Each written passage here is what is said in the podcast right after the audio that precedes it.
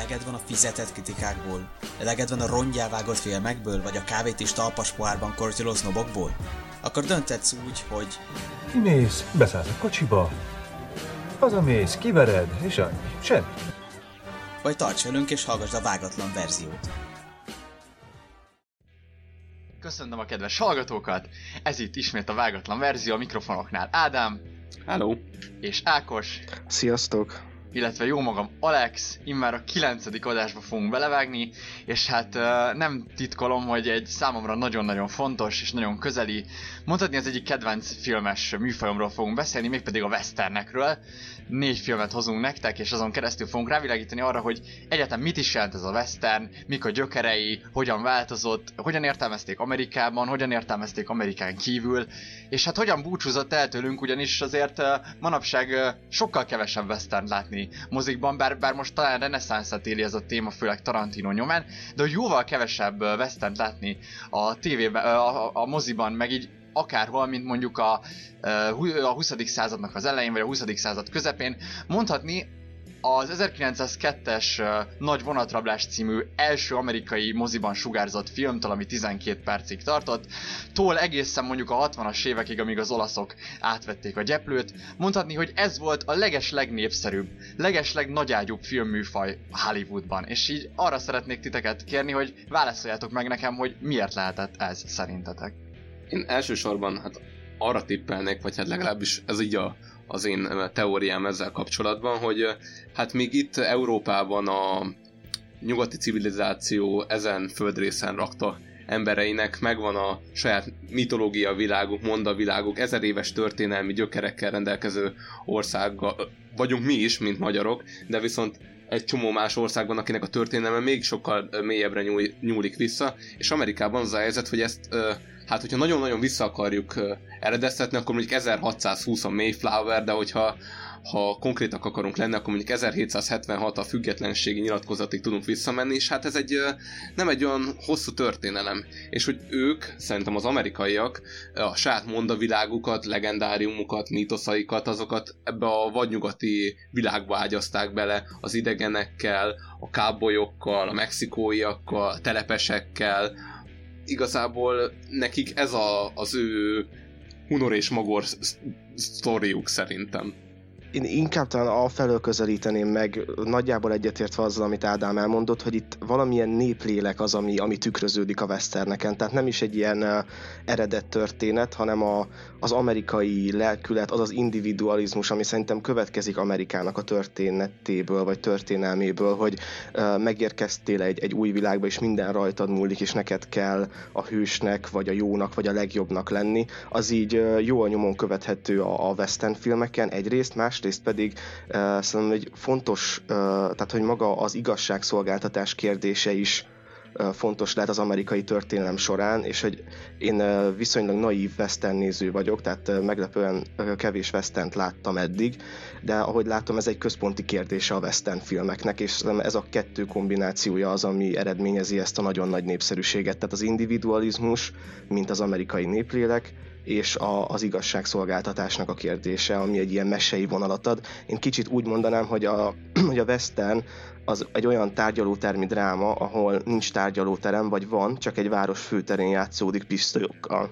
Hmm, ez nagyon szép. Amúgy én mindkettőtök, szerintem a mindkettőtök megoldása kiegészíti egymást, szóval, hogy tényleg ez egy egyszerűen egy mitikus tér, ami nem is igazán létezett soha, vagy hát amikor még benne éltek az emberek, akkor sem igazán létezett, de már gyártották hozzá a történeteket, de hogy ez egyszer egy ilyen elvont, absztrakt leképezése is az ő önmaguk karakterizálásának, és hát erre mi sem jobb példa annál, hogy meg is választottak egy western hőst, ugyebár elnöknek, Ronald Reagan személyében az amerikaiak, illetve hogy az egész amerikai szerepvállalás mondjuk háborúk tekintetében, vagy mondjuk ahogy így a, a, a világra, a, a nyugati világra, tehát az európai világra így ránéző, ilyen távolba révedő, jobb kezét a szemei fölé tevő alak, ez a világ csendőre, Amerika identitás, ez szerintem full benne van ebben a, ebben a western hősben, és hát többféle többféle western hős van igazából, és hát többféle uh, tulajdonképpen fő probléma, amit így körbejárt. Tehát tényleg, amit ti is elmondtatok, hogy az igazságnak a,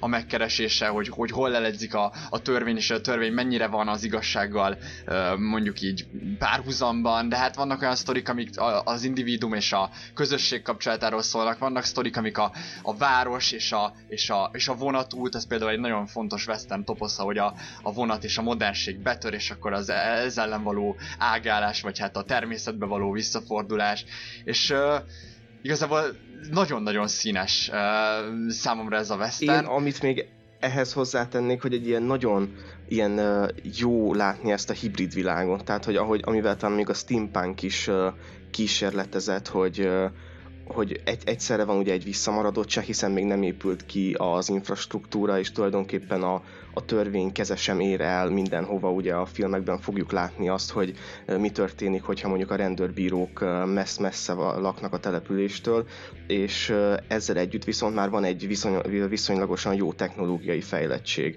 és hiszem ez is izgalmassá teszi ezt a világot. Én szerintem nagyon jól beosztod a, a, a vasutat, meg a, ilyet, az egész ilyen vonathálózatot, mert igazából én azt gondolom, hogy addig tartott a vadnyugatnak a térnyerése, amíg a szerelvények Bostonból el nem jutottak San Franciscoig, tehát amikor szerintem az utolsó talpvasakat leverték a másik oldalon, és teljesen átutazhatóvá vált a, az amerikai kontinens, attól fogva szerintem vadnyugatról már nem beszélhetünk, mert ahogy látjuk, úgy tört előre a modernitás keletről egészen nyugatig, ahogy a vonat haladt előre. Erre nagyon jó film, most ebben az adásban pont nem fogunk róla beszélni. Volt egyszer egy vadnyugat, ahol ugye láthatjuk, hogy a vadnyugat utolsó hősei úgy tűnnek el, ahogy a vonat megérkezik, és elkezdik építeni a, hát a modern értelemmel vett új világot.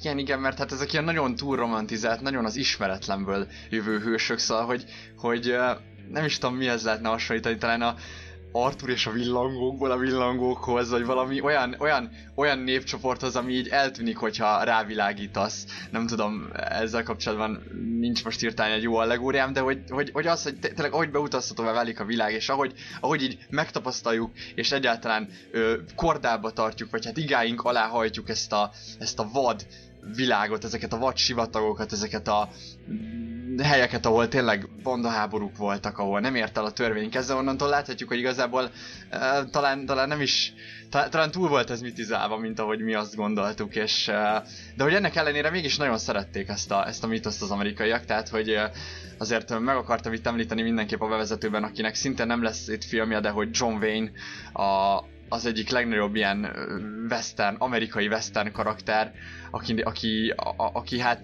tulajdonképpen az ő egész karrierje abból állt, hogy western filmekben szerepelt folyamatosan, illetve azokat a western filmeket, amiket nem vele készítettek el, azokat ő folyamatosan hát ekészte a, a sírig, tehát hogy neki, majd ezt meg fogom említeni mindegyik film kapcsán, de így előjáróban azt kell mondanom, hogy egyik western filmet sem kedvelte a, az első három közül, és az utolsót pedig nem élhette meg.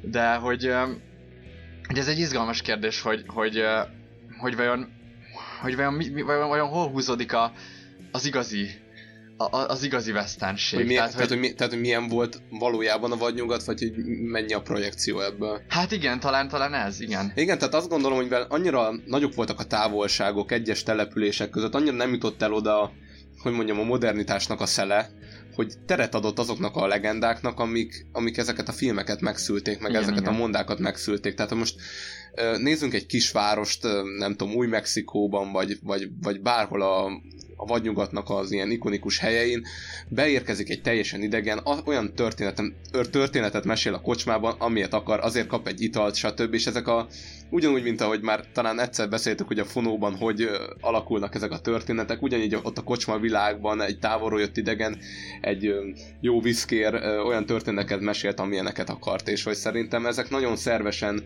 hozzáalakultak az embereknek az igényeihez, hogy az igazságkereséshez, hogy a jó elnyeri a jutalmát, a gonosz a büntetését, és szerintem az amerikai western filmek azért olyanok, amilyenek, mert ezt az igényt szolgálják ki, és ugye ezzel szembe jöttek ugye az olaszok, akik egy kicsit újraértelmezték ezt az egész karaktert.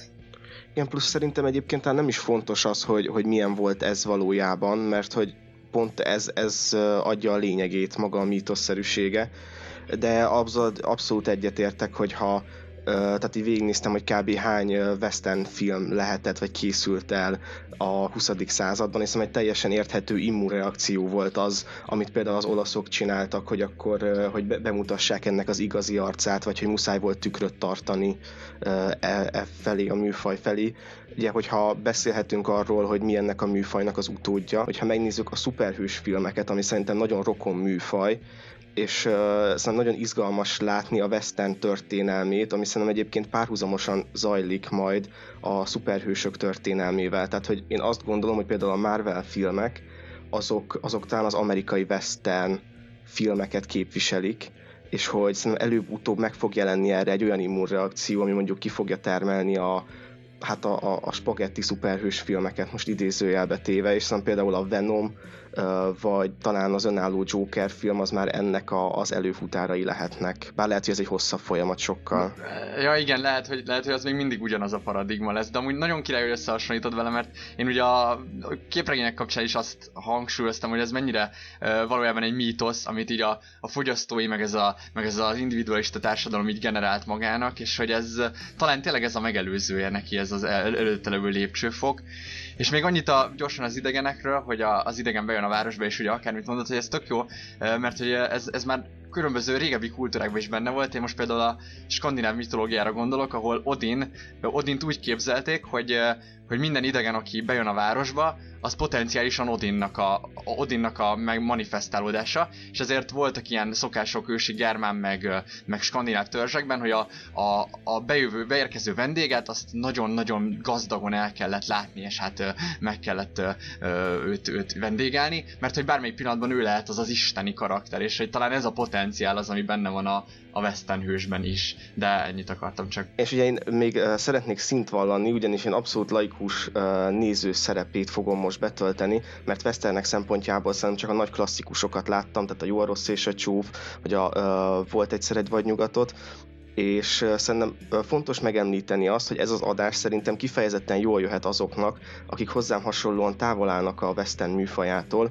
ugyanis szerintem több olyan film is szerepel, ami nagyon reprezentatívnak érződik a számomra, és jó bevezető lehet a western világába. Nekem legalábbis abszolút így volt, most egy új célom a jövőre nézve, hogy megnézzek vagy 10-15 westernt, és elmélyüljek ebben a világban. Igen, ezek, ezek, ezek a filmek úgy lettek kiválogatva a részemről, hogy a mm, csomó, rengeteg teoretikus van, aki így a westerneknek a, a fő narratíváit vizsgálta, vagy hát a fő, fő történeti struktúrákat, és hát mindig kijönnek ezek a tipikus történetek, hogy a, a, a rancson zajló sztori, ami így a, a farmer és a tipikus cowboy karakter, akkor vannak ezek a, az ilyen uh, outlaw sztorik, tehát az ilyen uh, törvényen kívüli bandák, eh, akár a uh, Clint Eastwoodnak lehet a Josie Wells, a törvényen kívüli Josie Wells történetét, uh, ha valaki, vannak el, van rengeteg uh, ilyen bosszú sztori, ami játszódik a vagy nyugaton, vannak ezek a tipikus ilyen e, Empire, tehát ezek a, amikor a birodalom térnyeréssel, de most a birodalom nyilván idézőjelben, tehát mit tudom én, a rangó film, hogyha a animációs film, ha láttátok, akkor abban ugye pontosan annak a stílusnak, a, vagy műfajnak a szatírája szerepel. Basszus. És uh, mi, a, mi a baj?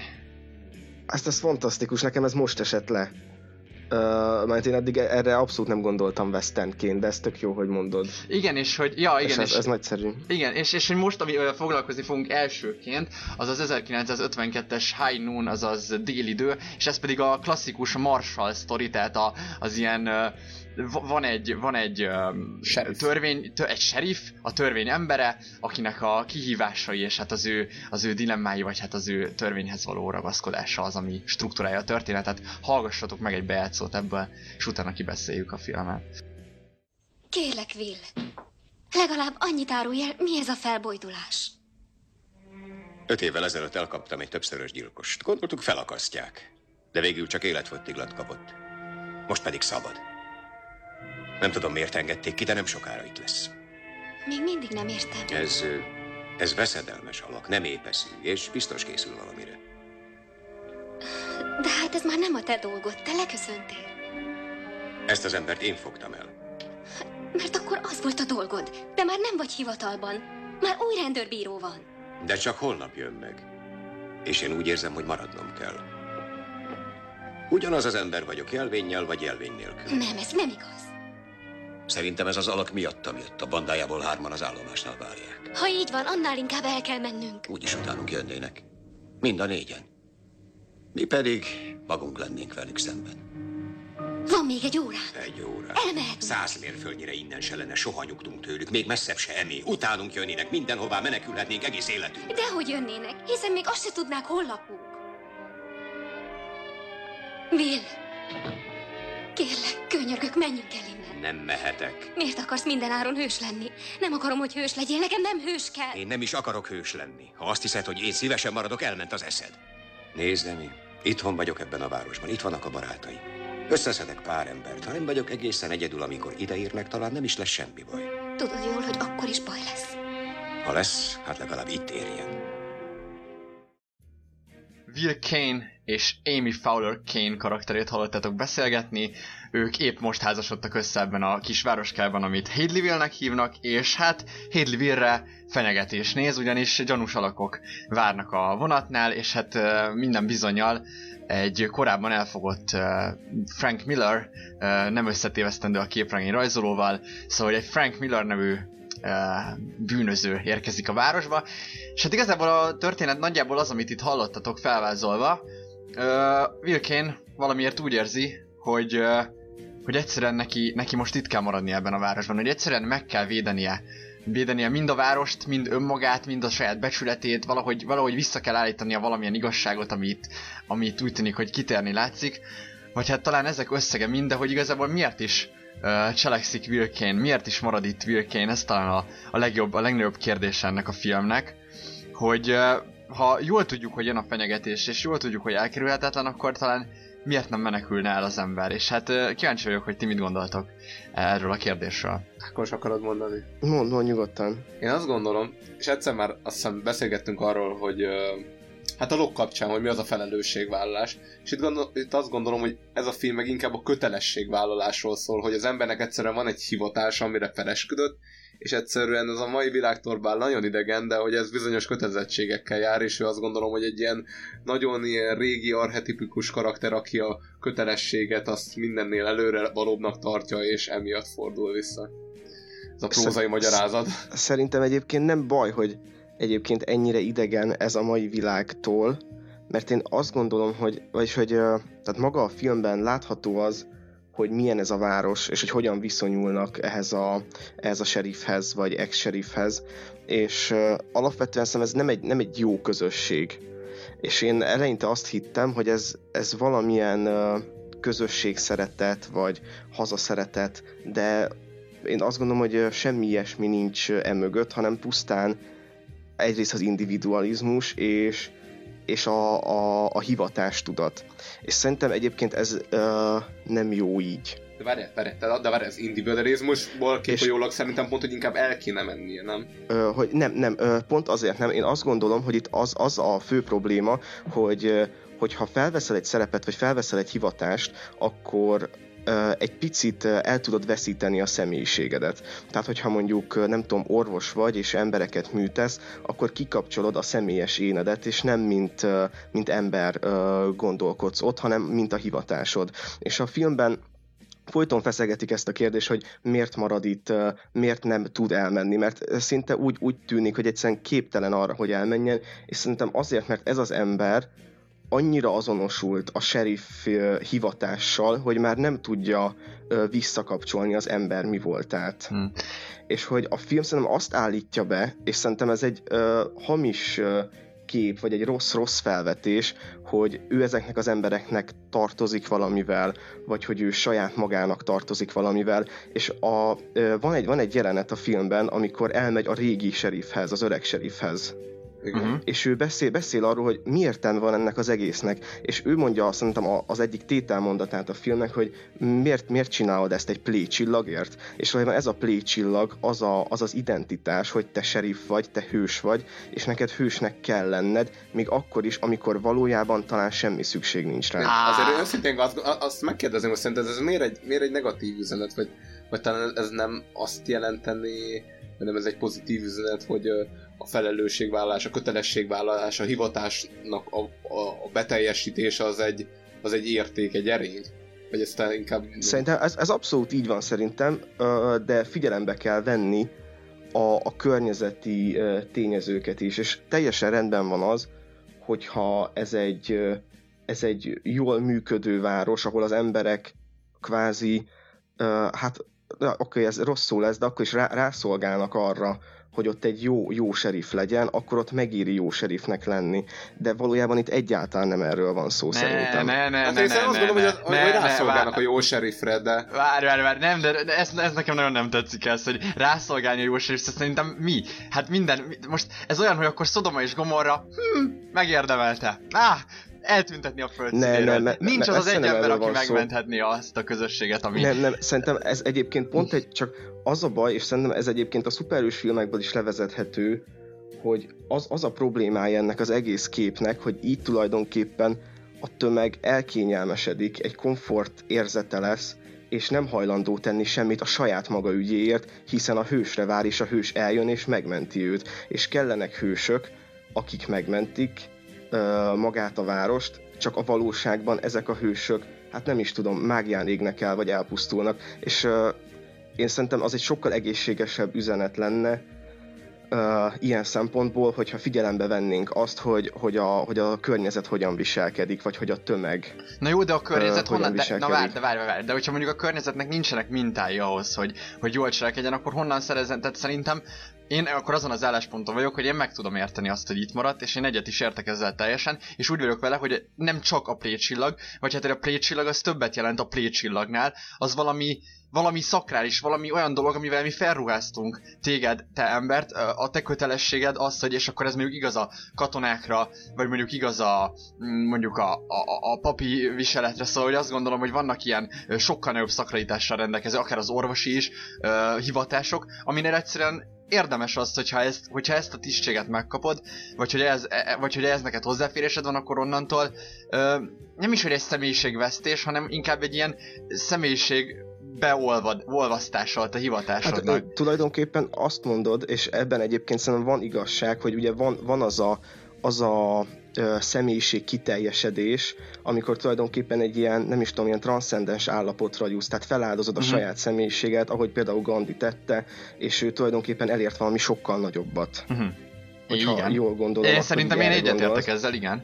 De ez ilyen Batman klisé, tehát ott, ott nyomták ezeket, hogy nem az a Igen, hős, de aki, Harvey Dent, aki, ja. a, aki, akit megérdemlünk, hanem aki kell, meg hogy ez a város izé, igazából nem érdemli meg, hogy ez egy pusztulásra ítélt, hát nézd mennyi bűnöző van, stb. Én, stb. én, én de nem, azt, nem így- azt mondom, hogy, hogy ez, ez a város nem érdemli meg, csak hogy ebben a helyzetben szerintem ez egy nagyon-nagyon túl idealizált kép, és hogy nem, nem ez lenne az Igen, indokolt. én ezt elismerem, hogy ez egy idea, de ez egy idea manifestálódik. Tehát, hogy én úgy érzem, hogy amikor Will azt mondja, hogy, hogy nem, talán mond egy ilyet egyik pillanatban, hogy nem, hogy, hogy értsd meg, értsd meg Amy, ez nem rajtam múlik, vagy hogy ezt nem én döntöm el, hanem nekem itt kell maradnom. Az egyszerűen az, hogy valahogy benyúlt ebbe a, az ideák szférájába. Tehát, hogy most a transzcendencia beszél belőle, hogy ez egy akkora akkora én vesztés, vagy egy én feláldozás tényleg az eszméért, az ideákért, és hogy ez szerintem ez Az a legjobb dolog, hiszen, Ez hiszen lesz, legnagyobb várj, várj, de hogy ebből lesz, várja, várja, csak egy gyors gondolat még, hogy ebből lesz annak a közösségnek egy ilyen rollmodellje, tehát egy példakép lesz ő ezáltal. Én- én- De ezzel csak baj, már az illúziókat egyet, ki, mert- kiölte, kiölték belőlünk, hogy ezt már nem tudjuk elindítani. Tehát Ákosnak szerintem az a De legnagyobb nem- baj, hogy, hogy ő már képtelen, képtelen hinni abba, hogy ilyen létezhet. Nem, én, én tehát hogy akár még hihetnék is ebben, csak az a, az a gond ezzel, hogy nem tudom hány évig volt ez az em- ember rendőrfőnök, nem tudom, hogy hány évig járt jó példával, és hogy nekem nagyon hasonló volt, ugye van az ember tragédiájában az aténi szín, Uh-huh. Igen. Megvan. amikor ugye, Igen. ami ugye lényegében az, az arról szól, hogy egy, egy mindenkiért, és hogy, hogy, a, hogy a tömeg az hogyan hálálja meg. És hogy, hogy szerintem az, az például az, az egy őszinte szín ezzel a filmmel szemben, és én értem, szóval, hogy én, nekem ez egy, nagyon tetszett ez a film, meg minden, de maga az alapvető gondolatot így érdemes megpiszkálni, vagy legalább provokációval eljárni az ellen, hogy amúgy ez a valóságban messze nem ennyire szép, és messze nem, messze nem ilyen, ilyen ö, pátoszosan működik így. Hát jó, De várj, most, már, de, jó. de, de Igen. hogy most konkrétan a sheriff ö, cselekedetei lehetnek valósak, amit ott a városban az emberek mutattak lehetnek valósak, akkor minden működik úgy, tehát nem, nem tudom, hogy mit, mire mondod azt, hogy nem működne úgy az életben. Tehát ez szerintem pont azt mutatja, hogy ha, ha van egy ideáltipikus karakter, és van körülötte egy, egy, egy valóságnak hű környezet, akkor ez így működik, nem?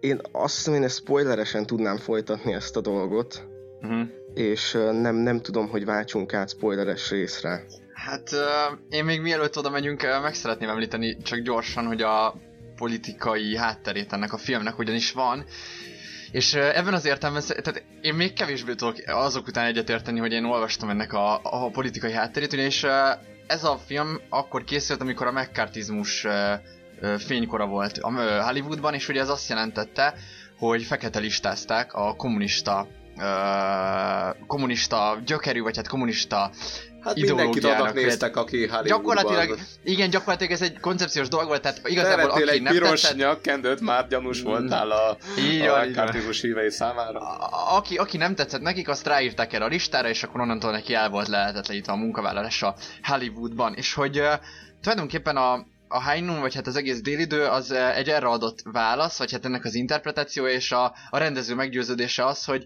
hogy ahogy Hollywood reagált erre az egészre, Hollywood ugyanis úgy reagált erre, hogy, hogy elkezdték így, hát így, így, így, így neglegálni ezt a dolgot. Tehát, hogy hát igen, van ez, van ez a fekete listázás, de nem igazán, tehát nem álltak ki mondjuk azok mellett, a színészek mellett, akikkel ez megtörtént. Mondjuk valakire rásütötték a bélyeget, akiről kimondottan tudni lehetett, hogy amúgy köze nincs ez, csak politikailag el akarják intézni, és, és akkor mindenki így ölbetette a kezét, hogy így fú, bazzeg, de jó, hogy legalább nem velem történt ez. És hogy uh, Bill Kane alakja az tulajdonképpen ez, aki kiáll a tömegből, és így azt mondja, hogy Na, igen. passzátok meg. Szerintem amúgy ez, ez itt a probléma, vagy nekem ez itt a fő problémám, hogy ez annyira individualistán közelíti meg a dolgot, hogy tulajdonképpen a film üzenete az pontosan, amit Hollywood csinált talán, hogy tedd ölbe a kezed, és várd meg, amíg valaki megmenti a világot. Hát én nekem nem És ez hogy- le a fe... ne, Jó, ne, nyilván, nyilván lehet, lehet ezt úgy értelmezni, hogy mentsd meg te magad a világot, de szerintem ez, ez egyébként azt, azt a magatartást eredményezi, ami szerintem jelen pillanatban is zajlik egész nyugaton, hogy mindenkinek megvannak a problémái, mindenki egymásra mutogat, értelmiségi viták folynak minden területen, ott is, ahol talán már cselekedni kellene, és közben várunk valakire, hogy majd valaki csinál valamit. de várj, és de, de, lehet de, azt... de, próbáld meg ezt az interpretációt úgy fölfogni, hogy, hogy, hogy másik oldalról közelíts meg. Azt mutatja a film, hogy te vállald ezt a, azt a hőszerepet, mindenki lehet hős, csak vállalnia kell a köte, a, ezt a kötelezettséget, ezt a feladatot, szembe kell szállni az ellenséggel. Tehát innen is meg lehet közelíteni a dolgot. Szerintem, aki megnézi ezt a filmet, akkor inkább azt mondja, hogy jaj, de én is lennék egy ilyen hős, mint hogy azt mondja, hogy én is inkább ölbe tenném a kezemet. Igen, tehát én úgy érzem, Ákos, te elkezdtél a város lakói. Tehát, hogy amikor nézted a filmet, akkor te nem azonosultál a cowboy hanem a... Én, én azonosultam a cowboy csak az, az a baj ezzel, hogy én a társadalmon meg nem azt látom, hogy a cowboy azonosulnánk egyébként.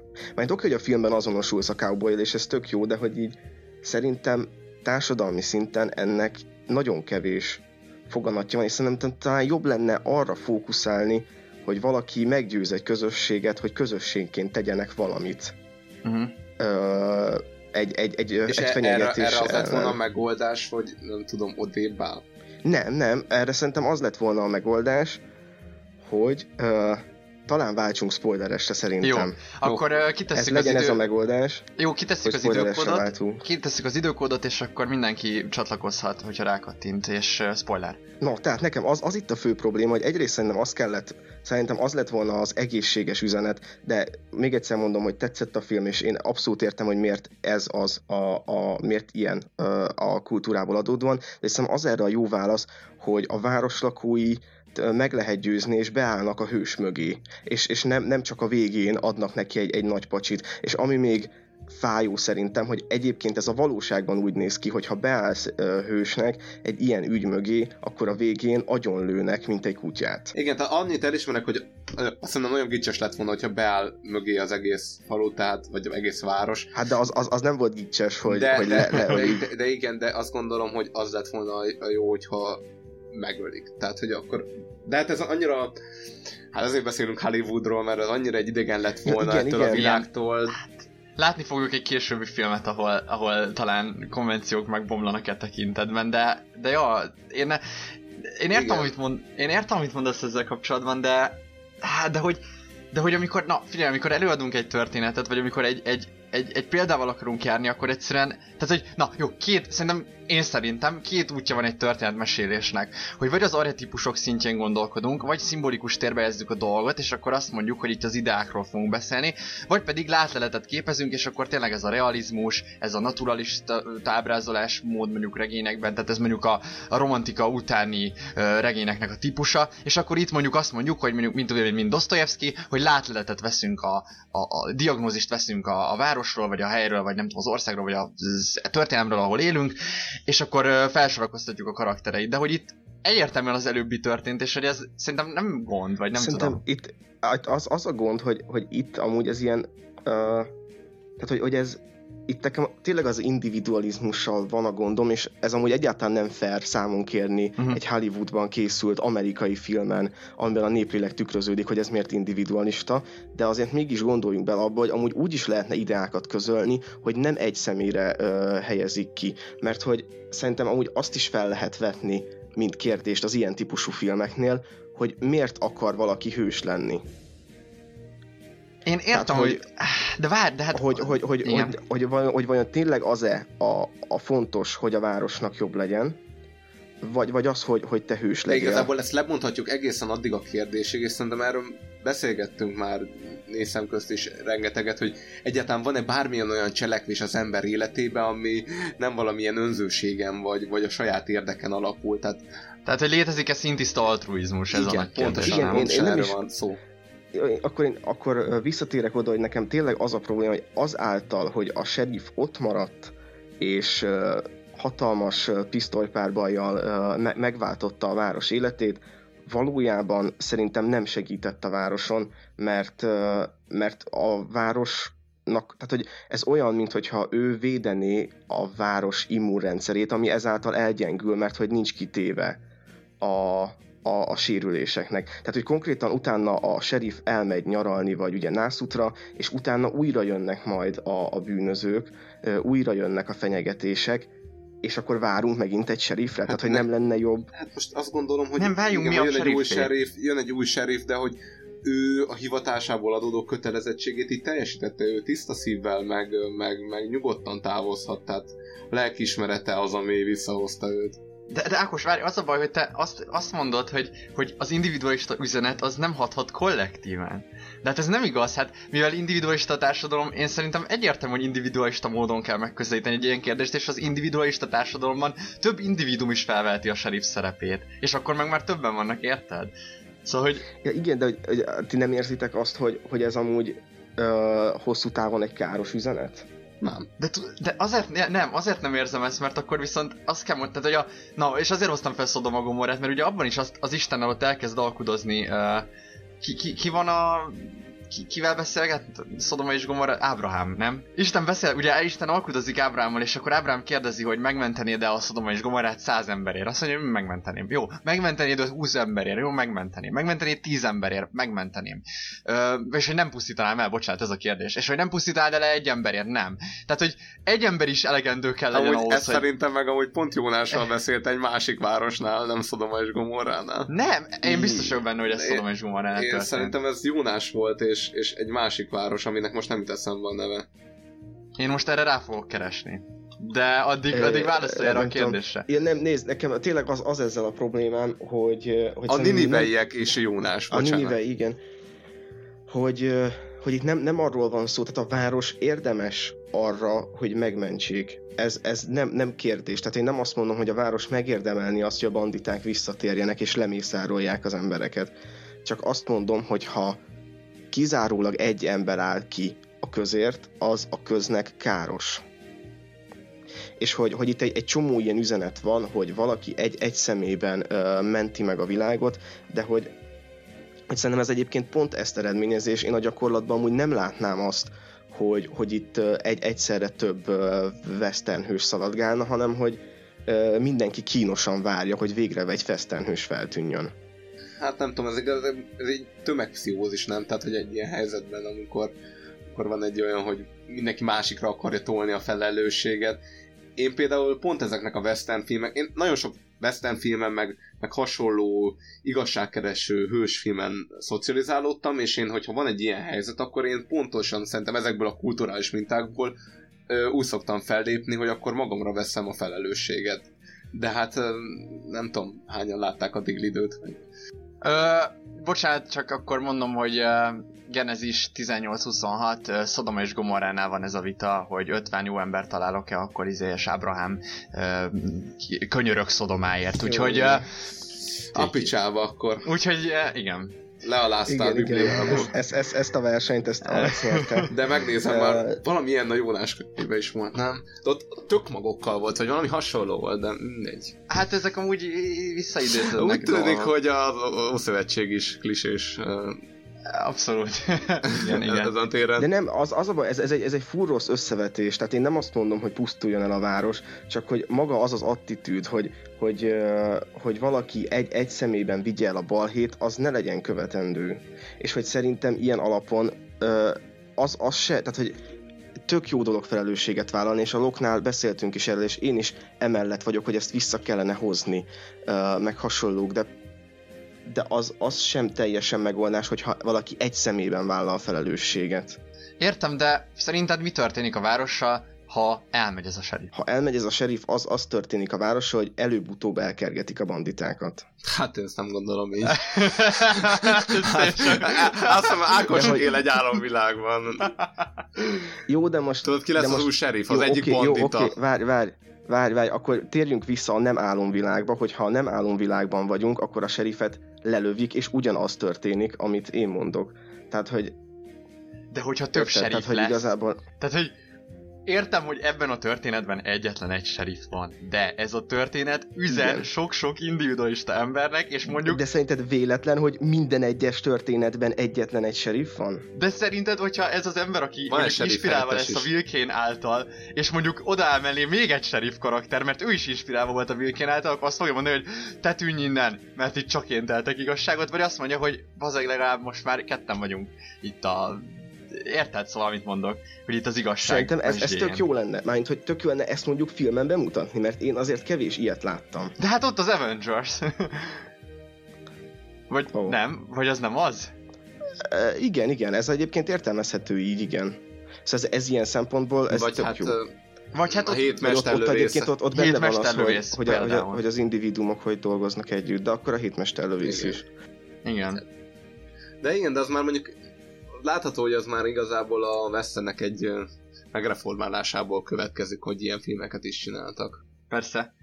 Persze. Ja, amúgy még annyit, hogy Hadleyville a város neve, és hogy ezt Hollywoodra egy ilyen görbe tükör, de Ó. mindegy, csak ez nem jutott eszembe, és izgi. Öm, mi, akartok Igen. még valamit, a, Szerintem- vagy van még ötletetek a filmről? Ja, igen, nekem, nekem kicsit lelkifurzalásom van, hogy az első négy percben ö, elvittem a, a beszélgetést egy olyan irányba, hogy utána a filmről kevesebb szó esett.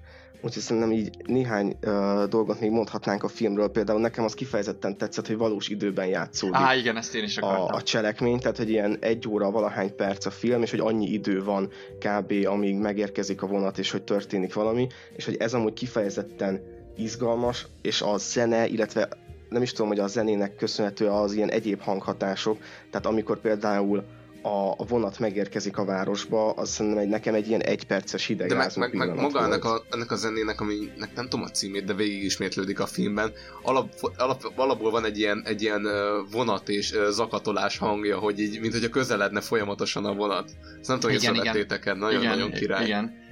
Meg, meg, meg hát az egésznek a, a toposz jellege, szóval, hogy itt aztán tényleg megjelennek olyan dolgok, amik későbbi filmekben... Tehát, hogyha ezt a western nem látod, akkor sok későbbi film nem annyira érthető. Például a Leone is a pont a... Volt egyszer egy vagy nyugatban a... Ugye, amikor ott várják a vonatot, az egy nagy kikacsintás tulajdonképpen erre a filmre. Vagy hát itt jelenik meg először ez uh, Lee Van Cleef legelső szerepe, aki ugye aztán a zseniális jó rossz és a kit is. játszott? Nem vettem észre. Nem vetted észre? Hát ő volt az Nem. egyik bandita, aki szájharmonikázott. Ez Lee Van Cleef volt. Nagyon-nagyon Komolyan? fiatalon. Nem már. Igen, ilyen 20 éves Úristen, ez nagyon Oh. kemény. Igen, igen. Úgyhogy ő, ő jelenik meg benne, és, és illetve, ami fontos, hogy ez a High Noon toposz, amúgy ez a kiállok a egyedül a közeledő veszély ellen, ez így végig kíséri a western történelmet, és két film is készült, ami ennek a parafrázisa. Az egyik a John Wayne féle Rio Bravo, ugyanis akkor, hát ha John Wayne-ról így beszéltem előjáróban, akkor elmondom, hogy ez a film neki nem tetszett. Azt mondta, hogy, de, de nem azért, amiért itt most mi ugye megvitattuk az ideológiákat, és hogy nekünk miért, vagy hát Ákosnak miért volt gondja vele, neki azért nem tetszett. Köszi, hogy nem John Wayne ezzel össze. Várj, mert hogy... Ez jó lesz. Igen, szívesen. Mert Ákos lehet, hogy John Wayne. Ne, ne, nem, nem. Igen. John Wayne-nek az volt a problémája, ki nem fogjátok találni, hogy a nő segít a végén a sheriffnek. És Azt, hogy uh, nem lehet ilyet csinálni, mert a sheriff az sokkal erősebb, mint bármelyik nő, és, uh, és egyáltalán mi ez? Uh. Mi ez, hogy körbe megy megalázkodva, és hogy ez nem egy igazi sheriff, úgyhogy ő megcsinálta a Rio Bravo című filmet, ami ugyanez az alapszitu, teljesen ugyanez a sztori, csak az van, hogy oda, oda, oda avászkodnak hozzá az emberek, hogy segíteni szeretnének, és mindegyiket elhajtja a gecibe. Hogy, uh, hogy egyedül. Az nagyon tetszett volna nekem ezek alapján. Úgyhogy... Az, az lett volna az én filmem szerintem. Csak azért, mert a nő nem segít, ugye? ja, igen, igen, Úgyhogy, úgyhogy, úgyhogy a Rio Bravo... nagyon nem PC.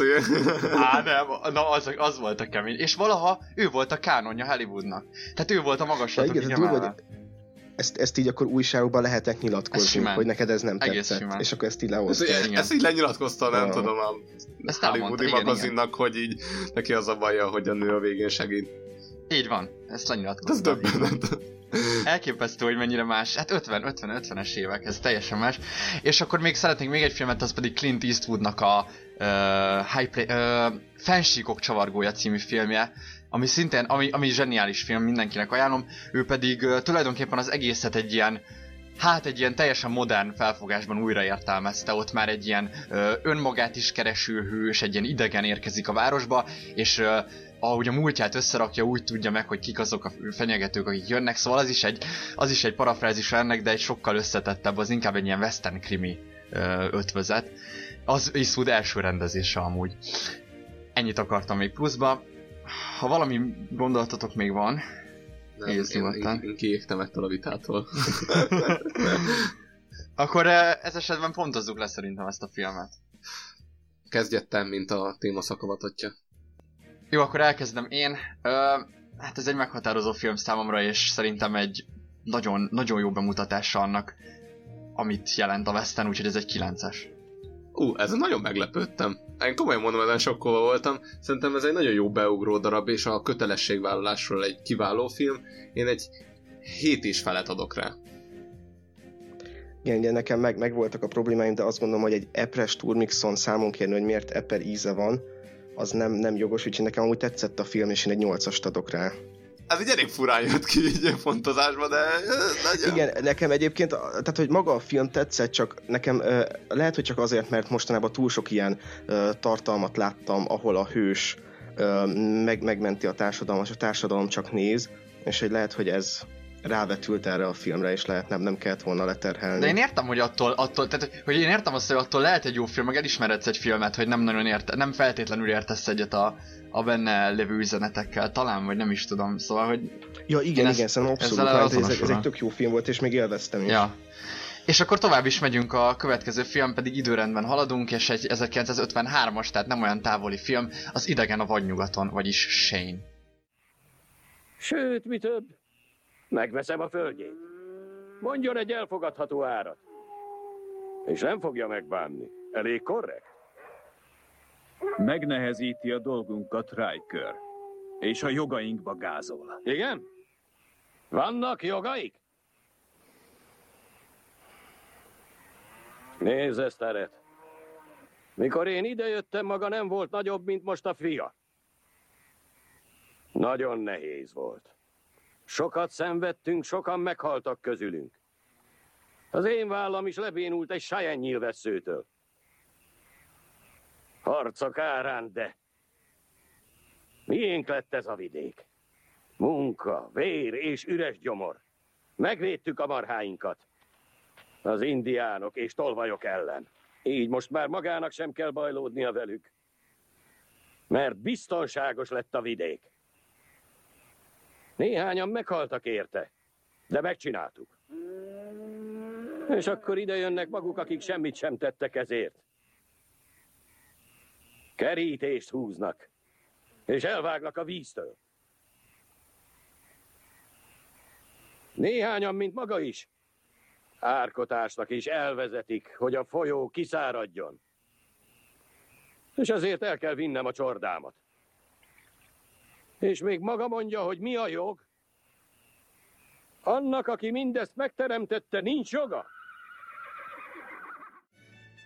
A bejátszó, amit hallottatok, a Shane, vagy magyarul Idegen a Vadnyugaton című 1953-as western filmből származik. A film cselekménye Wyomingban játszódik, ahol a telepesek próbálnak gyökeret ereszteni, itt marhákat tenyésztenek és növénytermesztésbe fognak, és az életüket megkeseríti Riker és bandája, akiket, akiket úgy lehetne leírni, hogy a területet uraló banditák. A konfliktusok folyamatosak, és a sok konfliktus közepette megjelenik egy titokzatos idegen, aki a Shane nevet viseli, egy edzett párbajhősről van szó, aki segíti a telepesek életét, különös tekintettel a Starrett családra. Azt gondolom, hogy a film jó érzékkel mutatja be a telepesek életét, a földművelés keserédes világát, és ezen felül nem marad el a hős mítosza sem. É, igazából csak egy egyszerű kérdésre indítanék, hogy nektek hogyan tetszett ez a film, mert azt gondolom egy kicsit olyan szempontból másabb, hogy sokkal lassabb tempójú, főleg azért, mert a telepesek életére helyezi inkább a, a fókuszt a hős. Igen, igen hát meg ami a filmes, hogy itt egy másik hőst kapunk, tehát a, a western arhetipusok közül a, most, most láttuk a Marsalt az előzőben, itt pedig a, az ekte cowboy, tehát akiről így az összes ilyen cowboyság mintázon ugye jellemző, hogy már úgy jelenik meg, vagy hát úgy jön a képbe, hogy a lovával együtt, és tulajdonképpen ő így, a, az a cowboy karakter az, aki mindig a, a vidéki és a, és tényleg a mesdjére szorult embereknek a pártfogója, aki így szerves része a, a természetnek. Tehát, hogy így képes a lovakat irányítani, képes jól bánni az ilyen házi munkákkal is akár. Ez gyakran úgy van, hogy, hogy ez az idegen, aki beérkezik a városba, ő nem tudom, elkezd ott velük fát vágni, meg, meg így, így be, be, beilleszkedik teljesen az ő szűzséjükbe. És, és hát igen, hogy, hogy ez egy másik fajta hős, és nekem igazából engem ez fogott meg az egész történetben, hogy, hogy hogy hogy, hogy itt két vonulat is fut, tehát az egyik az a szál, ami ugye tényleg a, a telepesek és a, és a hát így a birtokosok közti ö, konfliktus, illetve a másik szálon pedig van egy ilyen ö, kisfiú, akinek a Shane valahogy így a példaképévé válik, és hogy azért ez, ebben is látszik, hogy ez egy más hős, mert hogy egy, szerintem ez egy másik fajta generációnak, vagy egy másik fajta embereknek szól, de Ádámnak is átadom a szót, hogy... Ez a helyzet, szerintem itt most átveszem Ákos előző szerepét, és én kezdek el károgni a filmmel kapcsolatban. Meg megtisztelő Ádám. Köszönöm szépen. Igazából nagyon, nagyon hosszúnak éreztem a filmet, és uh, és valahogy úgy éreztem, hogy minden uh, western klisi, ami így, így létezik, az ebben a filmben így, így összpontosul, és mindent bele tudsz mákoltam, a kocsmai verekedéstől kezdve a párbaig, a, az idegen, a cowboy, aki egy ilyen Old Shatterhand-szerű karakter a, az ilyen indián cuccokban, nem tudom, engem úgy abszolút, nem azt mondom, hogy nem volt egy rossz film, viszont végtelenül úgy éreztem, hogy, hogy, hogy, hogy hogy, hogy már minden darabját láttam, csak most belepakolták egy nagyon lassú, monoton filmbe. Hát egyrészt ez akkor talán nem volt még ennyire egyértelmű, viszont a másik meg az, hogy itt azért reflektálnak is erre. Tehát szerintem a kisfiú karaktere az pont azt mutatja meg, ahogyan ez a, az amerikai ember, meg az új generációk elkezdtek rajongani ezért a cowboy típusú hősért. É, illetve a másik szálon pedig szerintem azért ez egy újszerű dilemma, ami itt megjelent, hogy, hogy akkor végül is, és szerintem ez egy teljesen jogos dilemma amúgy. Tehát, hogy, hogy most akkor ki is ez a föld, vagy hát nyilván én, nyilván a telepesekkel értek egyet, de hogy el tudom képzelni, hogy van, aki azt mondja, hogy, hogy már pedig ez nem így kéne történjen. Én nem értettem ennek amúgy őszintén a hátterét. Én, én úgy tudtam, hogy nagyjából az úgy nézett ki Amerikába, hogy uh, hát a fel nem parcellázott területeket leszámítva, ahova az ember nagyjából, mint telepes leverte a szövekét, azt úgy így magáévá tette, úgyhogy igazából nem értettem, itt a dilemma azon volt, hogy ők hamarabb voltak itt, és itt legeltették a, a hülye teheneiket, és akkor igazából ők nekik ezért kell a föld, vagy volt-e bármilyen jogalapjuk arra, hogy ezt a földet ők birtokolhassák? Hát szerintem egyébként ez lehet egy ilyen egyszerű konfliktus a két különféle életmód között is. Vagy ahogy értelmeztem, akkor a, a rég, régebb óta itt lévő emberek inkább hát nem is tudom, valamennyire ilyen nomád-szerűen éltek. Ezt nem, nem, nem tudom, hogy mennyire áll meg a filmen. Úgy kéne hogy értelmezni, hogy ők, ők törték be ezt a területet, és hogy igazából nekik azért van egy ilyen ö, jogalapjuk, vagy egy belső belső Igen, igényük ezekre a földterületekre, mert hogy ők itt vérüket áldozták azért, hogy ezt így ö, magukévá tegyék ezt a területet. Igen, viszont, hogy maga, maga ez, a, ez a letelepedés, vagy a növénytermesztés, vagy a helyhez kötöttség, tehát ez a klasszikus földművelés, ez nem alakult ki náluk szerintem és hogy egy csomó konfliktus ugye abból fakad, hogy így termesztenek növényt az adott telepesek, és akkor a marhák az, azt lelegelik, mert így össze-vissza hajtják őket. Tehát hogy arra gondolok, hogy ez a kétfajta életmód nem fér meg egymás mellett, és lehet, hogy ez is egy Szerintem nekik konfliktus forrás lehet. lakó tel- területeik egy kicsit odébb vannak, és itt legeltették eddig a dolgokat, és ide érkeztek telepesek, és nekik most nincsenek ilyen ö, hát ö, dús legelők, ahol a teheneiket tudják legeltetni, körülöttük pedig Én amúgy... díszlethegységek vannak, ahol oda nem, nem férhetnek oda. Én amúgy azt olvasom, itt uh, wikipédiázok, uh, hogy itt uh, elvileg ez a, az egész történet, mert a Civil War, mi az a háború, polgárháború után játszódik, és, és hogy ez egy ilyen Homestead Act-nek nevezett törvények, ezt nem tudom magyarul magyarul vajon hogy, hogy van bent így a történelmi tudatban, de mindjárt megpróbálok rákeresni, de a lényeg az, hogy elvileg ezek során, a törvények során az amerikai észak államok kongresszusa elfogadta, hogy felszabadítsanak olyan területeket, amik korábban összpontosultak talán déli telepeseknél, vagy én nem tudom ez hogy működött, és hogy ezeket a felszabadult területeket kezdték átadni északi telepeseknek és hogy talán ebből adódik a nagy konfliktus. Hát talán azt tudnám elképzelni, hogy a Mondjuk ez Wyoming, tehát az nagyon északon Az már ész, van. igen, az északon van. Ö... Úgyhogy ez, igazából ezt így nem, nem tudnám mit kezdeni, mert arra gondoltam, hogy hát délen ott nagyobb jelentősége volt a, a növénytermesztésnek, az ültetvényes gazdálkodásnak, és ott hatalmas egybefüggő földterületek voltak kevés embernek Á, a okay. tulajdonában, és hogy azokat osztották föl. Nem, itt van, jó, de... elolvastam, bocsi. Az, az, az volt, hogy a hogy volt, jött egy olyan törvény, hogy 1,25 dollárért kiválthattak négyzet, kilomé- négyzetmérföldnyi, tehát árnyi területeket, és hogy az északiak a szabadföld nagyon felosztását követelték, és az volt a szlogen, hogy szavaz magadnak egy farmot. Viszont a déliek pedig oh. ragaszkodtak ahhoz a nézethez, hogy a föld köztulajdon. És ennek ellenére mégis eladják, a telepeseknek sokkal magasabb árat kéne fizetniük, vagy egyáltalán nem kéne letelepedniük ott. Tehát, hogy használják továbbra is ők is legelőknek csupán. Ez volt a fő konfliktus. Oh. És hogy akkor igazából, de, igen. Most ez Wyomingnál, de játszik ez most? Tehát, hogy ez tényleg ez volt itt a filmnek a... Hát nem tudom, hogy Wyomingnál mennyire, de elvileg a, a, a sztori szerint... Wyoming az már nagyon északi állam. Hát igen, de a sztori szerint ennek ezek a Hamstedektek, ez volt a fő konfliktus forrás.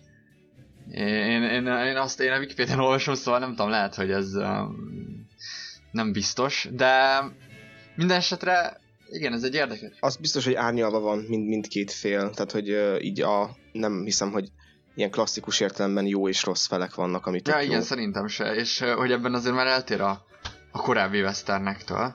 Igen, plusz amit én kiemelnék, vissza, nem akarok teljesen visszatérni az előző beszélgetésre, de szerintem itt a közösség, mint közösség, az sokkal jobban van ábrázolva. Tehát azért lehet látni cselekvő embereket, akik, akik tesznek az ügyért, ugyanakkor félelmeik vannak, vakmerőek, pofára esnek, és szerintem ez, ez tök jó, tehát hogy ez sokkal jobb megoldás, mint a, a, az előző filmes megjelenítés. Tehát szerintem ez egyébként egy jó példa lehet ugyanúgy a hősnek és a közösségnek egyszerre. Ebben teljesen igazat tudok, tehát hogy a közösség ábrázolás, a környezet az teljesen realista módon volt fel, vagy bászonra véve, és láthatjuk azt, hogy egyes telepesek hogyan viszonyultak ez, ez a kérdéshez, és próbáltak inkább elmenekülni, vagy, vagy a könnyebb utat választották, vagy valakik annyira ragaszkodtak a földhez, hogy akár az életüket is hajlandóak lettek volna feláldozni, és itt volt ezzel kapcsolatban egy belső konfliktus, ami az előző filmben a templomos jelentet leszámítva, nem tudom, hogy megjelent ezt a pontot megadom neked. Igen. Én ami, ami engem mozott mindig is ebben a filmben, az pedig a, a, a kisfiú és a sénnek a, a kapcsolata. És uh, ezt uh, csak érdekességképp hoztam nektek, hogy van egy talán nem is tudom, észak egyetem, de már nem tudom hirtelen, de majd el fogom linkelni, aki el akarja olvasni, egy tanulmány, miszerint a, a Shane tulajdonképpen egy igazán freudi történet, és hogy arról szól, hogy hogyan érik férfivé a fiú, vagy hát hogyan jelenik meg a pubertás kora, és hogy ebben a filmben minden pisztoly, amit látunk, az valójában egy fallikus szimbólum.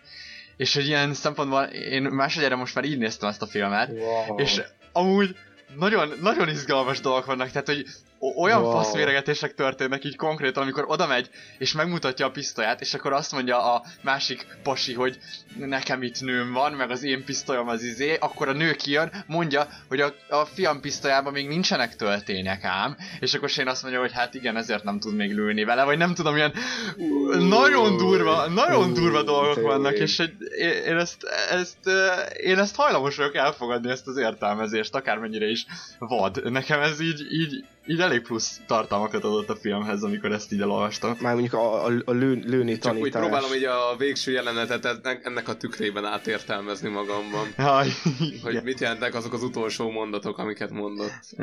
Én most hirtelen ez nem jut eszembe, mire gondolsz, de... Oh. Hát amit ott a... Ó, te jó ég, tényleg, hogy menj, menj haza, és mondd meg anyádnak, hogy nincs többé fegyver. Aha, aha, aha, Az azért elég kellemetlen képet fest a völgy szempontjából is talán. Igen. És hát, uh, ja. Hát, ez nem igaz. Kurva jó, és tényleg mindegyik fegyvert helyettesítsetek, és nagyon, nagyon, nagyon vicces. Vagy hát így nagyon elképesztő uh, filmes élmény. Mm, úgyhogy csak ez csodálatos. Igen, mondjuk az, az, az a jelenet, amikor ugye lőni ah, tanítja igen, a Shane igen. A, a kisfiút, akkor az is uh, értelmezhető. Igen, így. igen, és hogy talán ő az, a, ő az az ilyen amerikai filmekben mindig van ez a hát ilyen nagyon menő nagybácsi, aki oda jön, és akkor megmutatja, hogy hogy működnek a dolgok, meg hogy működik az élet, meg vele lehet, vele lehet ilyen szabadon beszélgetni a, a szexualitásra, meg mit tudom én, mindig van egy ilyen karakter, és hogy talán ő ennek az arra. Én azon gondolkodtam, hogy, hogy, a, hogy miért volt imponálóbb a Shane karaktere, mint, a, mint az apjáé, pedig nagyon hasonlóak, Hú. nem? Egy, egyébként ez nekem is egy nagyon nagy kérdés, sőt, én, én néha nem is éreztem ezt teljesen fernek ráadásul a film nyíltan hasonlítgatja Igen. őket össze, szerintem két percenként kimondja valaki, hogy és ha összeverekednétek, ki nyerne, vagy hogy, és tehát, hogy például az ilyen, van egy jelenet, ahol a Shane táncol a feleséggel, és aztán pedig, hogyha jól tudom, talán az, az apa is táncol vele, szóval az összes ilyen, mintha egy, egy ilyen péniszméregetés lenne, és nem igen, értem igen. sem. Hát... Igen, csak azon gondolkodtam, hogy mert én fullba azt éreztem, hogy végül is imponálóbb a gyereknek sén karaktere, mint a saját apja, és hogy azon gondolkodtam, hogy, a, hogy az apja mivel szolgált rá arra, hogy ő alul pozícionálja magát, mert hogy igazából nagyon karakán faszi volt, és hogy mindent megtett, ami... Igen, egyébként lehet, hogy csak annyi volt a plusz töltet, hogy nem az apja volt. Tehát, hogyha így, így, így be, beüt a tinédzserkor, és ugye az azonos nemű szülőttől uh, hát próbálsz, hogyha nem is eltávolodni, hanem valamilyen küzdelmet felvenni vele, Igen akkor utána már nehéz, vagy hogy nehéz hát az azonosulni. 8 éves gyerek volt, egy hét. Nem, nem, elvileg 11-12-nek akarták eladni, de... Jézusom. ja, ja, ja. Nem tudom, hogy értelmi ség szempontból és színészi játék szempontból is egy olyan het, hétre satszoltam. Igen, igen, hát um, igen. Uh, igen, de lehet, hogy akkor... Bár mondjuk el kell mondjam, engem idegesített az a kisgyerek karakter, igen, végtelenül. Egy kicsit engem, nem, tudom, vagy nem tudom. Nem tudom megmondani nekem, ez a, ez, ez a rajongásnak az ilyen foka, tehát hogy én ezt ne, ne, nem tudom egyszerűen elképzelni, De... vagy legalábbis én nagyon nem ilyen gyerek voltam. De... Hát nem le, tudom. Lehet, hogy van ilyen... Hát én most, ha így visszagondolok, szerintem én rá tudtam. Én még szerintem most is tudok így nagyon durván így ráállni olyan emberekre, akikbe így, vagy olyan, e, e, nem is feltétlenül emberekre, hanem hát olyan példaképeket válogatni, vagy így mondjuk szuperhősök közül nekem nagyon sok ilyen, nagyon, nagyon, nagyon felnéztem szuperhősökre dolog volt kisgyerekkoromban is, és uh, nem tudom, én valahogy azonosulni tudok egy kicsit ezzel. Amúgy 13 éves volt a fiú, amikor, uh, vagyis hát a színész fiú. Jézusom. Úgyhogy wow. csak egy babaképű kölyök, a szegény 30 évesen igen, halt igen. meg, és az utolsó kép róla is olyan, mint 16 éves lenne. De Oh, Igen. Szomorú. De mindegy, szóval én, én amúgy...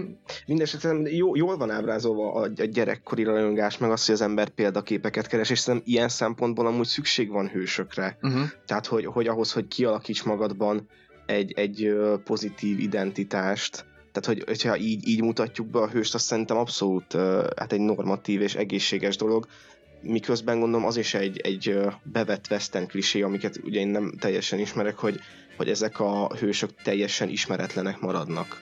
Hát van, van egy ilyen igen, vonulat, igazán igen. nem tudtunk meg róla semmit, meg hogy Mert én, én megmondom őszintén arra vártam, vagy azt hittem, hogy nem, nem olvastam semmilyen, nem tudom, leíró szöveget a filmről, hogy itt az lesz a nagy csavar, hogy a múltjáról a karakternek kiderül valami, Hmm. és hogy ő is valójában egy, egy, igen.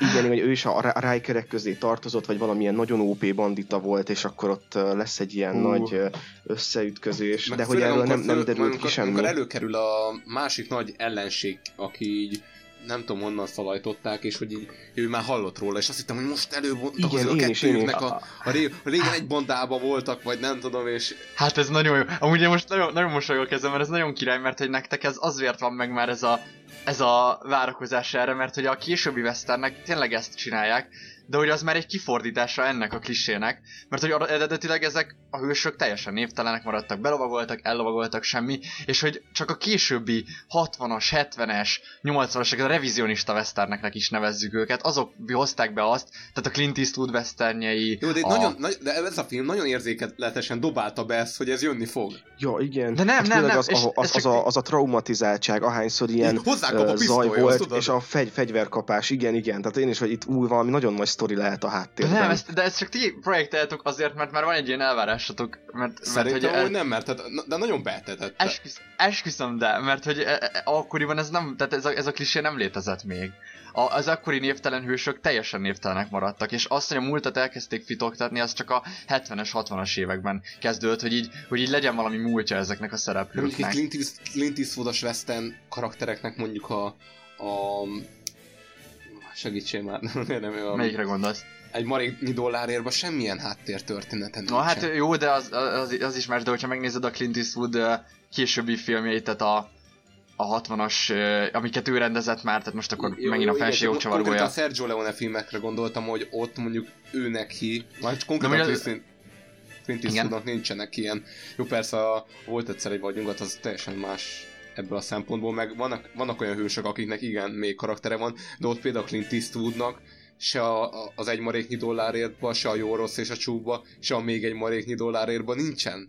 Igen, mert az a trilógia, a dollár trilógia, az kifejezetten a, az aranykornak készült Leone részéről, és a, a Leone csak a, csak a volt egyszer egy vadnyugatban merte behozni az új, az új idők kliséit, De, amikor de vannak, már... vannak azért mondjuk a, a még egy maréknyi dollárértban is vannak olyanok, a- ugye a, az öreg csávónak a karaktere, aki sokkal árnyaltabb, és ott terülnek ki a traumák a végén, és nagyon epikus jelenet, most majd biztos egyszer majd beszélünk róla, de ott konkrétan csak a Clint Eastwoodnak nincsenek Aha. még karakterei megírva. Igen, Tehát igen. őt, őt akkor egy ilyen Igen. régi hősnek tekintette. Igen, csak... ő egy régi hős, igen, igen, igen. Igen, viszont ott nem voltak ezek a ezek a megnyilvánulások, hogy hozzákap meg, meg nem, nem próbálta elhitetni, hogy az van valami mögötte, hanem nem volt. Nem tudom, én nem éreztem, vagy hát én, én ezt a filmet kétszer láttam, és eh, most, eh, most így mondjátok, most már értem, hogy mire gondoltok kb, de nem tudom, én ezt más, másképp, vagy én ezelőtt is több, több, több régebbi western is láttam, ilyen 40-es, 30-as westerneket is néztem, és, és, és szerintem ezek van, vagy én nem tudom, én, én nem azt éreztem, hogy itt most be akarnak engem etetni, hanem hogy egyszerűen nem, nem, nem is tudom, nem, nem gondoltam erre így, de le, jó, oké, meghagyom az esélyt, hogy nektek igazatok van, én úgy gondolom, hogy ez csak abból fakad, hogy a későbbi klisék már annyira beépültek a mi, a mi kulturális tudatunkba, vagy nem is tudom, művészeti fogyasztásunkba, hogy, hogy ezért visszavetítjük őket, vagy hát így vannak elvárásaink, de hogy itt még ez abszolút nem jelent meg szerintem. Hát annyi, hogy én a film legutolsó pillanatáig én azt éreztem, hogy itt egy, van egy elhallgatott történet, és Mm. hogy majd biztos, hogy ki tudnánk fejteni valamilyen úton, módon, hogy itt mi volt az ő Mm. nagy traumája, mindazon történetekből, amit most itt a film alatt történt. És- De végül hát- nem, nem tudom. De végül nem, aha. Igen, és plusz ugye a, szerintem a film olyan szempontból lehet, hogy megágyaz ennek, hogy amire viszi a cselekmény fókuszát, az nem egy ilyen klasszikus értelemben vett izgalmas cselekvé, cselekmény, mert azt ért, úgy értem ezt, hogy maga a földműveseknek az élete, vagy ahogyan azt nézed, hogy ők ünnepelnek, nem tudom, szántanak, vetnek és hasonlók, szerintem van egy, van egy olyan érzés, vagy nekem volt egy olyan érzésem, hogy, hogy ez, ez a sztorinak a B verziója, és akkor, akkor ugye hát-hátra van még a nagy dobás, ami ugye ez, ez a traumatizáltság ö, lett volna, de, de akkor ezek szerint ez egy más, máshogyan elkészült film. Igen, én szerintem ez az, hogy az az, az aranykori westernekben még nem mertek a hős. Tehát a hős annyira szent volt, és egy, hogy ő, ő, ő, nem lehetett sérült, és az ugyanez megjelenik a képregényekben. Nagyon érdekes, hogy a 40-es évek aranykori képregényeiben ugye még nem, nem foglalkoztak azzal, hogy a hősnek vannak-e jellemhibái, vagy problémái, hanem, hanem egyszerűen a hős az, az megkérdőjelezhetetlen volt. Nekem volt egy olyan visszacsatoló élményem, hogy mint hogy a, hát a Shane karaktere és a kisgyerek karaktere az mégis ugyanaz, és hogy ő is átélt egy ilyet, és hogy azért nem akarja, hogy a végén úgy maradjon meg az emlékezeteiben, amit csinált a végén. Ha, ez mondjuk érdekes. Tehát, hogy van egy ilyen, én valahol úgy érzem, hogy ebben van egy ilyen traumatikus történetszál, amit így valahogy így nem mondtak ki, de mégis ott van, csak nem tudom. Azt hiszem, amúgy ez, ez fixen mind, amikor például a, beszélnek a fegyvertartási szokásokról, hogy ki hogyan tartja a fegyvert, és hogy, hogy az, az a jelenet, meg az a, az a színészi játék is nagyon olyan volt, hogy, hogy ott látszott, hogy emögött amúgy nagyon sok minden van.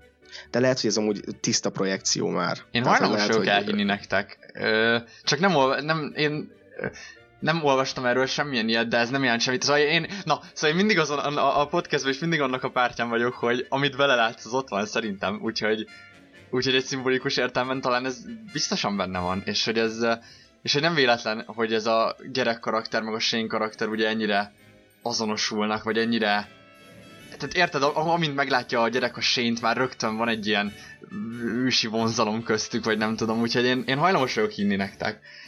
Csak hogy szerintem ez talán nem volt, nem akarták feltétlenül, hogy egy ilyen, hogy egy ilyen észrevehető szál, vagy nem tudom. Tehát, hogy nem, nem a sztori a sztoriban nem volt így beleírva a forgatókönyvbe talán, de hogy esetleg ott lehet. Uh-huh, igen, igen, ez a, a dinamikájában a karaktereknek. Talán így gondolom én ezt, de... Viszont a film az abszolút kiszolgálja azokat a a zsigeri ingereket, amik a film közben föltörnek belőle, tehát ott az a kocsmai verekedős jelenet, ott te is úgy érezted, hogy jaj, de jó volt, nem? ja, ja, ja, igen. igen. Igazából ilyen nyers ingereknek a kezelésére tökéletesen. Hát amikor leöntik viszkivel, és akkor visszament, és így, áh, jó, jó, jó. Igen, de szerintem egyébként ez, vagy szerintem ez ízléstelenül zajlott? Nem, vagy, ez nem, nem, nem zajlott, ezt én bírtam. Uh-huh, uh-huh. Mert akkor az összes ilyen inger kiszolgálás igen, az igen, ilyen én, én, volt. Én, nekem az nagyon jól esett a lelkemnek, meg kell, hogy mondjam én, én tökéletesen elégedett voltam ezzel a vonallal. Igazából a, a nagy ilyen szenvedéseket így a földműves közösségnek a hétköznapjai annyira nem kötöttek le, meg kellett, igazából nekem azzal volt a bajom. De ez lehet, hogy ez csak az én ö, másodpercenként két lövésnek történnie kell egy filmben, agyam sugározta. Ah, igen. Nekem egyébként nagyon jól esett ezt nézni, így az, az volt a, a végére a benyomásom, hogy hogy ez így jó volt, hogy, hogy voltak a filmnek ilyen uh, nyugodt uh, percei, vagy nem is nyugodt percei, hanem uh, így bemutatta ezt a viszonylag egyszerű világot, tehát hogy nem, nem volt minden egyes képkocka ilyen nagyon heroikusan megcsinálva. Igen, de úgy izgalmas ez a viszonylag egyszerű világ, szóval hogy itt azért nagyon sok klasszikus elem van, és például a pisztolypárbaj, ugye klasszikus módon megjelenik ebben, és egy olyan párbeszéd kíséri, hogy azt mondja, hogy, hogy nem is tudom, odaáll a sén, és mond valamit, hogy, hogy ti innen nem, nincs igazatok, vagy mit tudom én, valami, valami ennek a mentén, mire azt mondja a másik csávó, hogy bizonyítsd be, és hát Shane azzal bizonyítja be, hogy így gyorsabban lő. Szóval, hogy mi a bizonyíték arra, hogy igazam van? Hát, hogy nekem van a gyorsabb fegyverem, és, és hogy ez még egy viszonylag ilyen naív, vagy hát a klasszikus westernek a működése volt, hogy, hogy mindent a pisztolypárbajra bízni, és arra, hogy ki a gyorsabb lövő. És amúgy nagyon érdekes, hogy az első, az első lövés a filmben az ilyen másfél óránál, vagy nem tudom, én nagyon későn történik, tehát előtte csak ilyen szájkarate van, meg esetleg ja, igen. párbaj, de hogy így az első lövés, meg összesen tám van hat lövés a filmben, tehát ez nem egy ilyen, igen. ilyen nagyon izmozós western ebből a szempontból.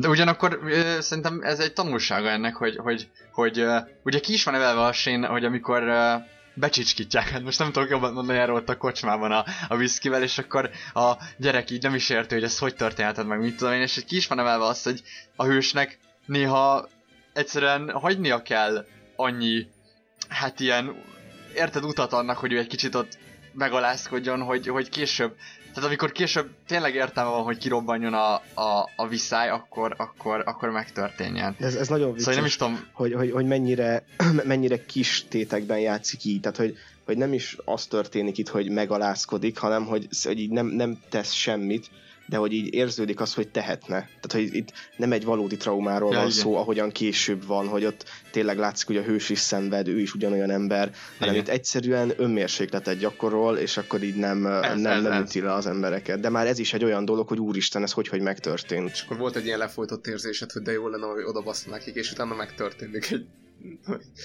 pár perccel később. igen, igen, és, és valahogy erre, erre valók talán ezek a filmek, hogy ezeket a ezeket így megjelenítsék, nem tudom. Szóval, hogy ők ezek az ideák szintjén vannak ezek a karakterek, meg valahol milyen bennünk is talán én úgy gondolom, és, és, és hogy így kikívánkoznak néha. Én, én nagyon szeretem ezért is a westerneket. De hogyha van még valami gondolatotok? Nem, nem. Mert akkor pontozhatunk is, ezúttal nem szeretném elkezdeni. Jó, kezdem én, mert úgyis én fogom adni a legkisebbet. Egy teljesen nézhető film, oké, okay, szerintem nagyon sokat öregedett, de vannak tagadhatatlan erényei, én egy öt és felet adok rá. A, én, én folytatom a pontozást. Szerintem a, az előzőnél ö, sokkal kevésbé feszült, de szerintem egészségesebb és nagyon jó film. Én egy nyolcast adok erre is. Szerintem a másképp jó ez a film, és másfajta arhetipust uh, vázol fel, de én rajongani tudok érte, kb. ugyanúgy én is 8-ast adok erre a filmre. És a következő film pedig a Halál csöndje című Sergio Corbucci 1967-es alkotás, ebből hallgassatok meg egy bejátszót. Nem. Ha azt akarod, hogy megöljem, tűz ki jutalmat a fejére. Ezt ingyen kell megtenned. A saját érdekedben. Elfelejtetted ki ő? Tudom én. Kiprovokálja, hogy fegyvert ráncs, aztán őrül le. A törvény ezt önvédelemnek nevezi. Nem vagyok bolond. Túl gyors a fickó. Nekem. De veled akar most végezni. Pólin fizeti. Belét fog kötni. Nem állok kötélnek. Nem fogja ellőni az ujjaimat. Á, És nem is fog önvédelemből megölni.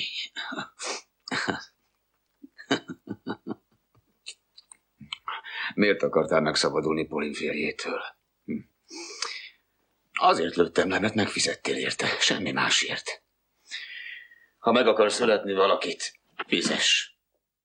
Az 1968-as Il Grande Silencióból, vagyis magyar fordításban a Halál csöndje című filmből hallottatok egy bejátszót, ami az első olasz western, amiről ma beszélni fogunk, és Sergio Corbucci rendezésében, akit hát legtöbben onnan ismerhetünk, hogy Bud Spencer és Terence Hill filmek sorát gyártotta, vagy hát egy párat, így például a Kincs, ami nincset, vagy a Megint dübe jövünk filmeket. Hát a film történetéről annyit, hogy 1900, vagy bocsánat, 1898-ban játszódik az Utah állambeli Snow Hill városában, ahol hát én úgy értelmeztem, hogy a város lakói lopásra kényszerültek a nagy hideg miatt, ez egy ilyen legendásan nagy tél volt 1900 1898-ban, és uh, emiatt vér, vérdíjat tűztek ki a fejükre, és akkor az így a hegyekbe vonult uh, lakók, lakók banditává váltak, akikre fejvadászok érkeztek, és a, a jó kis pénzdíj reményében pályáztak ezekre az embereknek a, a, a holtestére, hiszen akkor a, a, a bírótól nagyon szép pénzjutalmakat lehetett felhajtani, és akkor ebben a helyzetben érkezik meg a mi főszereplőnk, a Néma, aki hát egy kicsit felkavarja az erőviszonyokat a városban. Én ezt a filmet most láttam először, de azt kell mondjam, hogy az egyik legmeghatározóbb western élményem volt, ami valaha ért. Kíváncsi vagyok, hogy, hogy nektek milyen volt ehhez a viszonyulásotok.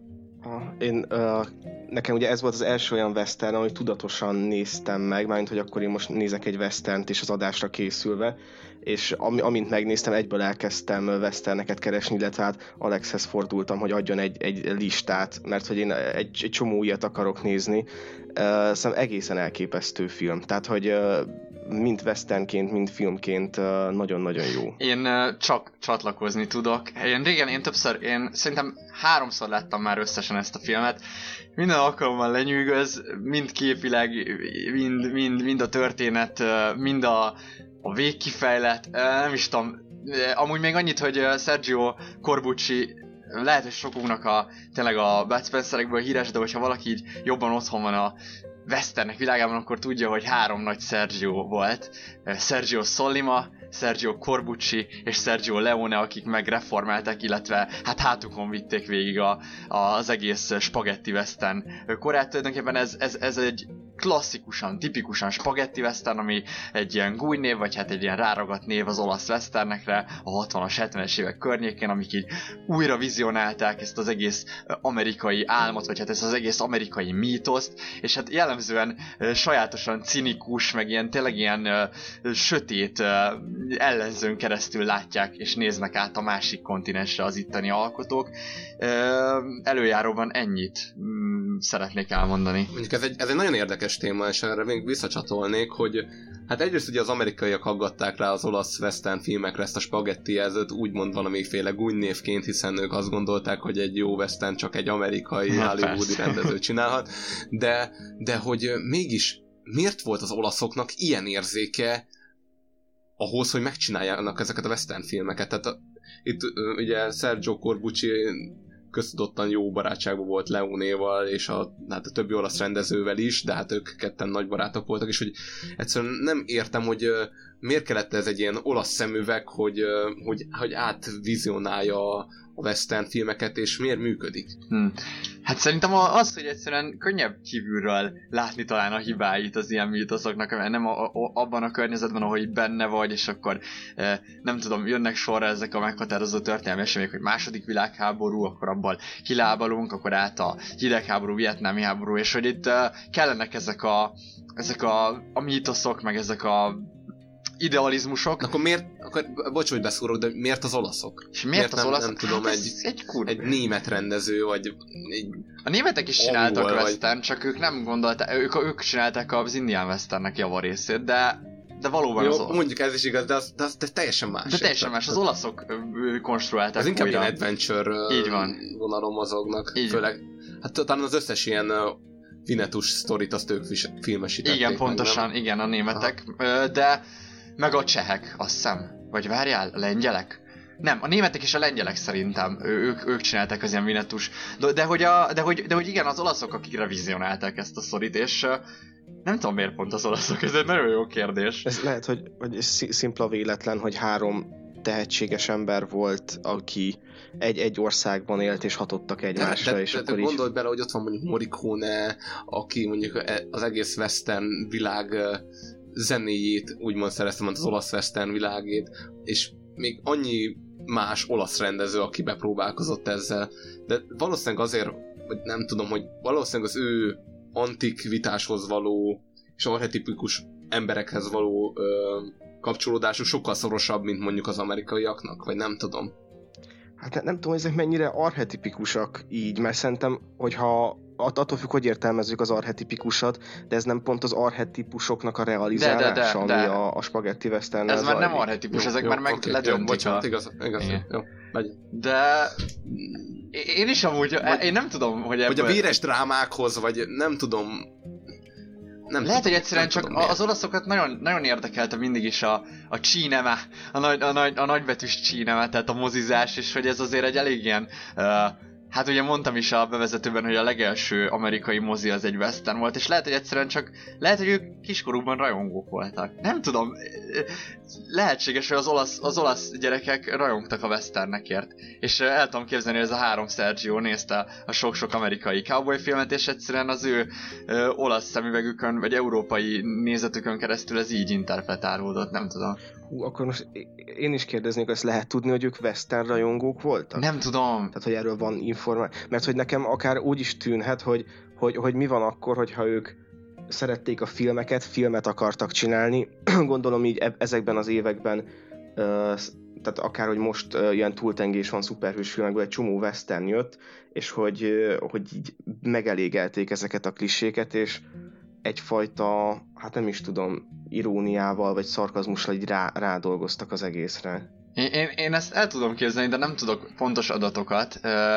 Nézelődök egy kicsit.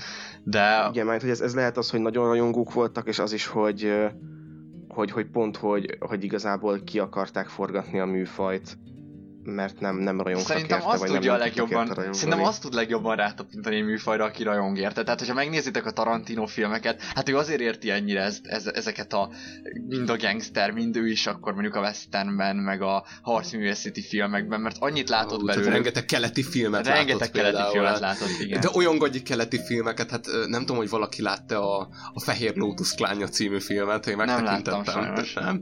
Hát abból szedte a, az öt pontos szívrepesztő technikát a Kill Billhez, Ó, de hogy valami az, hogy igen. komolyan, egy, egy adást majd biztos szentelni fogunk valami harcművészet, vagy ilyen, vagy ilyen kung fu filmeknek, olyanok vannak eszméletlen. Tehát olyan, olyan koreográfiával dolgoznak, hogy eldobod az agyad, de majd küldök videót.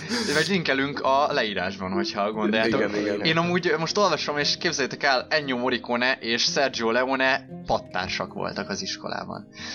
Komolyan. Aha. Én úgy, én nem tudtam, én Elvileg. azt hallottam, hogy ők nem ismerték egymást. Elvileg, elvileg, azt Nagyon fura, mert hogy én, én, én meg Igen, Igen, úgy de- olvastam egy ilyen Morricone és ilyen életrajzban, hogy igazából amikor ő először megcsinálta a zenét a, a maréknyi dollárhoz, akkor így a Sergio leone nem tetszett, mert hogy mi ez a kis ilyen, ilyen sipolásos izé, ez nem tetszik, így nem, nem passzol a, a westernezés, amikor végül rávágták, akkor jött be, hogy ez, ez, ez, ez eszméletlenül passzol. De lehet, hogy csak, De- lehet, le- mert hogy kis, kiskorában. De lehet, hogy, lehet, Hát hogy... ez már megint csak a legendák Igen, igen, világa. ez egy, ez egy kérdés, hogy igen, mi legenda és mi. Nem, nem, arról nem találok adatot, hogy western rajongók voltak-e, de én mondjuk így el tudnám képzelni. Ami viszont... Ja, igen, az, abba- azzal egyébként egyetértek, hogy ahhoz, hogy, hogy jól, nem tudom, megreformálj egy műfajt, nagyon jól kell ismerne. Tehát, hogyha így nem szerették volna a westerneket, gondolom, nem, nem készültek volna ennyire igényes. Tehát itt a képi világ is, meg ugye a karakterek, a színészi játék ilyen nagyon nagy maximalizmusról árulkodik nekem. Mhm, igen, szerintem is. És úgy, úgy ráadásul úgy maximalizmus, hogy azért az eszközeik nem mindig voltak. Tehát, hogy például megnézitek ezt a, ezt a Silencio filmet is, és én sokat néztem, de lehet elsőre is nektek feltűnt, hogy egy csomószor van olyan ilyen nagyon uh, alibi megoldások a vágásokkal, hogy így elindul egy kéz, és akkor a következő vágásnál már teljesen máshonnan megy tovább, de hogy így, tehát hogy vannak ilyen uh, tipikus B-filmes megoldások úgymond, és Én a... nem, én nem átsiklottam ezeken a kérdéseken, nem láttam ilyet így. Hogy így, hogy mondjuk az asztal alá megy a kamera, és aztán hirtelen felmegy, de már egy másik asztalról van szó. Hát Igen, például ilyenek. Aha.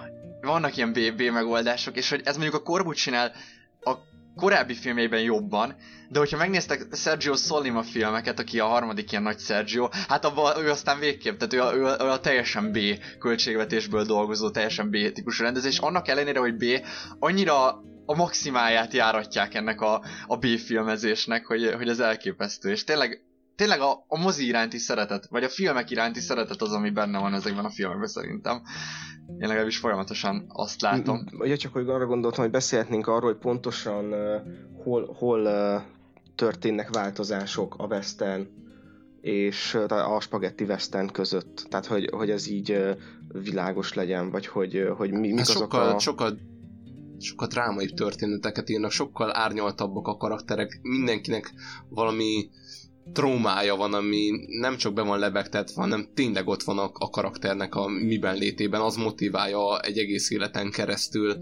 Üm, inkább kiszámíthatatlanabb történések jellemzik, nem lehet Igen, megmondani a film elején, hogy mi történik És az majd. igazságnak nincs egy ilyen kiemelt szerepe, vagy egy ilyen, egy ilyen konkrét, ö, kimondható igazság, amihez képest vagyunk, hanem, hanem hát re- relatív igazságok vannak, és egyáltalán az is jellemző ennek a történetnek, hogy itt a fő ellenségek, tulajdonképpen, vagy hát a, a fő morális gaztevők, azok a nem is a, a, a tipikusan ö, ö, banditának nevezett, vagy hát itt tolvajnak nevezett karakterek, hanem a, a bounty hunterök, tehát hogy a, a, a, a vérdíj, a vérdíjért ö, küzdő lovasok, és hogy, hogy ez a, az amerikai western meg ugye ezt a vérdíjért küzdő ö, embert és lovast, meg ö, vérdíjért küzdő hát hogy mondják, Bounty Hunternek mi a magyar megfelelője?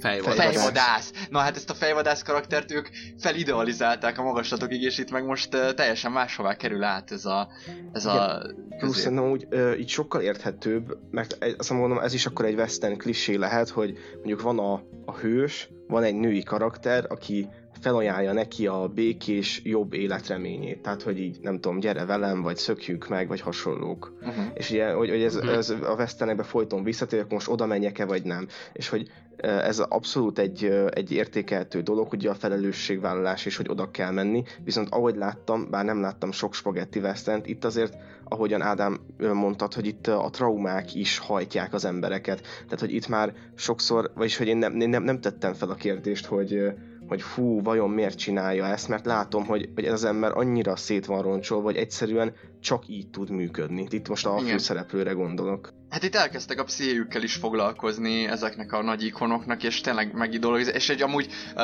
jellemző az is, hogy a legtöbb uh, spagetti western az ilyen rival bosszú sztori. Tehát, hogy uh, megnézni a Django-t, a Ringo-t, a... Ja, és ez is izgalmas, hogy vannak ezek a tehát, hogy a, a, az olasz western annyira levált a, a fő Bár aranykor mondjuk, bár, bocs, el fogom felejteni. De hogy a bosszú, igen, mondjad. gondolj bele, hát a, Ja. a, a maga vérbosszú intézménye az olasz kultúrában, Ó, az a vendetta, ó, tehát ez ó. mennyire, egy, mennyire hozzá tartozik. Á, Valószínűleg azért innen átvertek ebből a maffia világból valamit, De nem? szép, igen, igen, igen, igen, igen. Hát ez nagyon jó, igen, mert persze, persze, hát miért, honnan máshonnan is jöhetne a bosszú a, a, a westernbe, mint a, mint a keresztapa országából nyilván.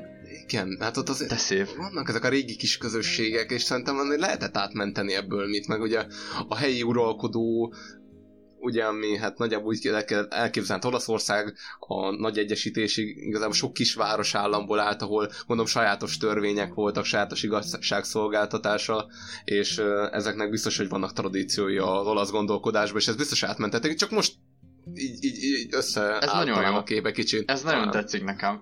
Igen, én még csak gyorsan a karakterekről annyit, hogy a, az olasz western annyira levált a fő sodortól az amerikai western hogy egy saját mítoszvilágot építettek ki, és akkor ilyen karakterek vannak, mint például a Django, a Ringo, a Trinity, a fú, uh, Titoli, uh, meg egy csomó másik, ami az az érdekességük, hogy ezeknek uh, megcsinálta mondjuk a, a Django filmet, a legelsőt a Corbucci, aztán jött egy C vagy D vonalas uh, olasz rendező, és csinált ő is egy Django filmet, aztán csináltak megint mások egy Django filmet, és ez a Django egy ilyen olyan alak lett, aki így fe, akit így fel lehet használni különböző filmekben. És hogy uh, mivel ekkoriban a, az olasz filmezésnél, főleg ahol Corbucci is filmezett, tehát így a B vonalon, nem voltak nagyon tiszták a szerzői jogok, ezért bármikor használhatták ezeket a neveket, és akkor van vagy Ó. 22 Django film, hogy Django megmenekül, Django ide-oda megy, Django bosszúja, éljen Django, az amúgy egy tök jó film, Terence Hill játsza benne Django-t, és hát van vagy 50 megformálója Django-nak, és hogy ugye ehhez köszönt vissza a Tarantino is az ő filmjében, ami... Igen, meg hát a, meg a konkrétan Tarantino ebből a filmből az Aljas 8-asban nagyon Á, sok igen. mindent, tehát egyrészt maga a tájat teljesen átvette, Igen. Ö, vagy mondjuk a Django-ba átvette ezt az egész bérgyilkosos, fejvadászos vonalat Igen, igen. kiforgatva. Meg hát az a jelenet, amikor a kocsival mennek, és akkor megjön a sheriff Igen, és beszáll a kocsiba, az egy az egyben. Uh, egy Hateful Eight jelenet, szóval...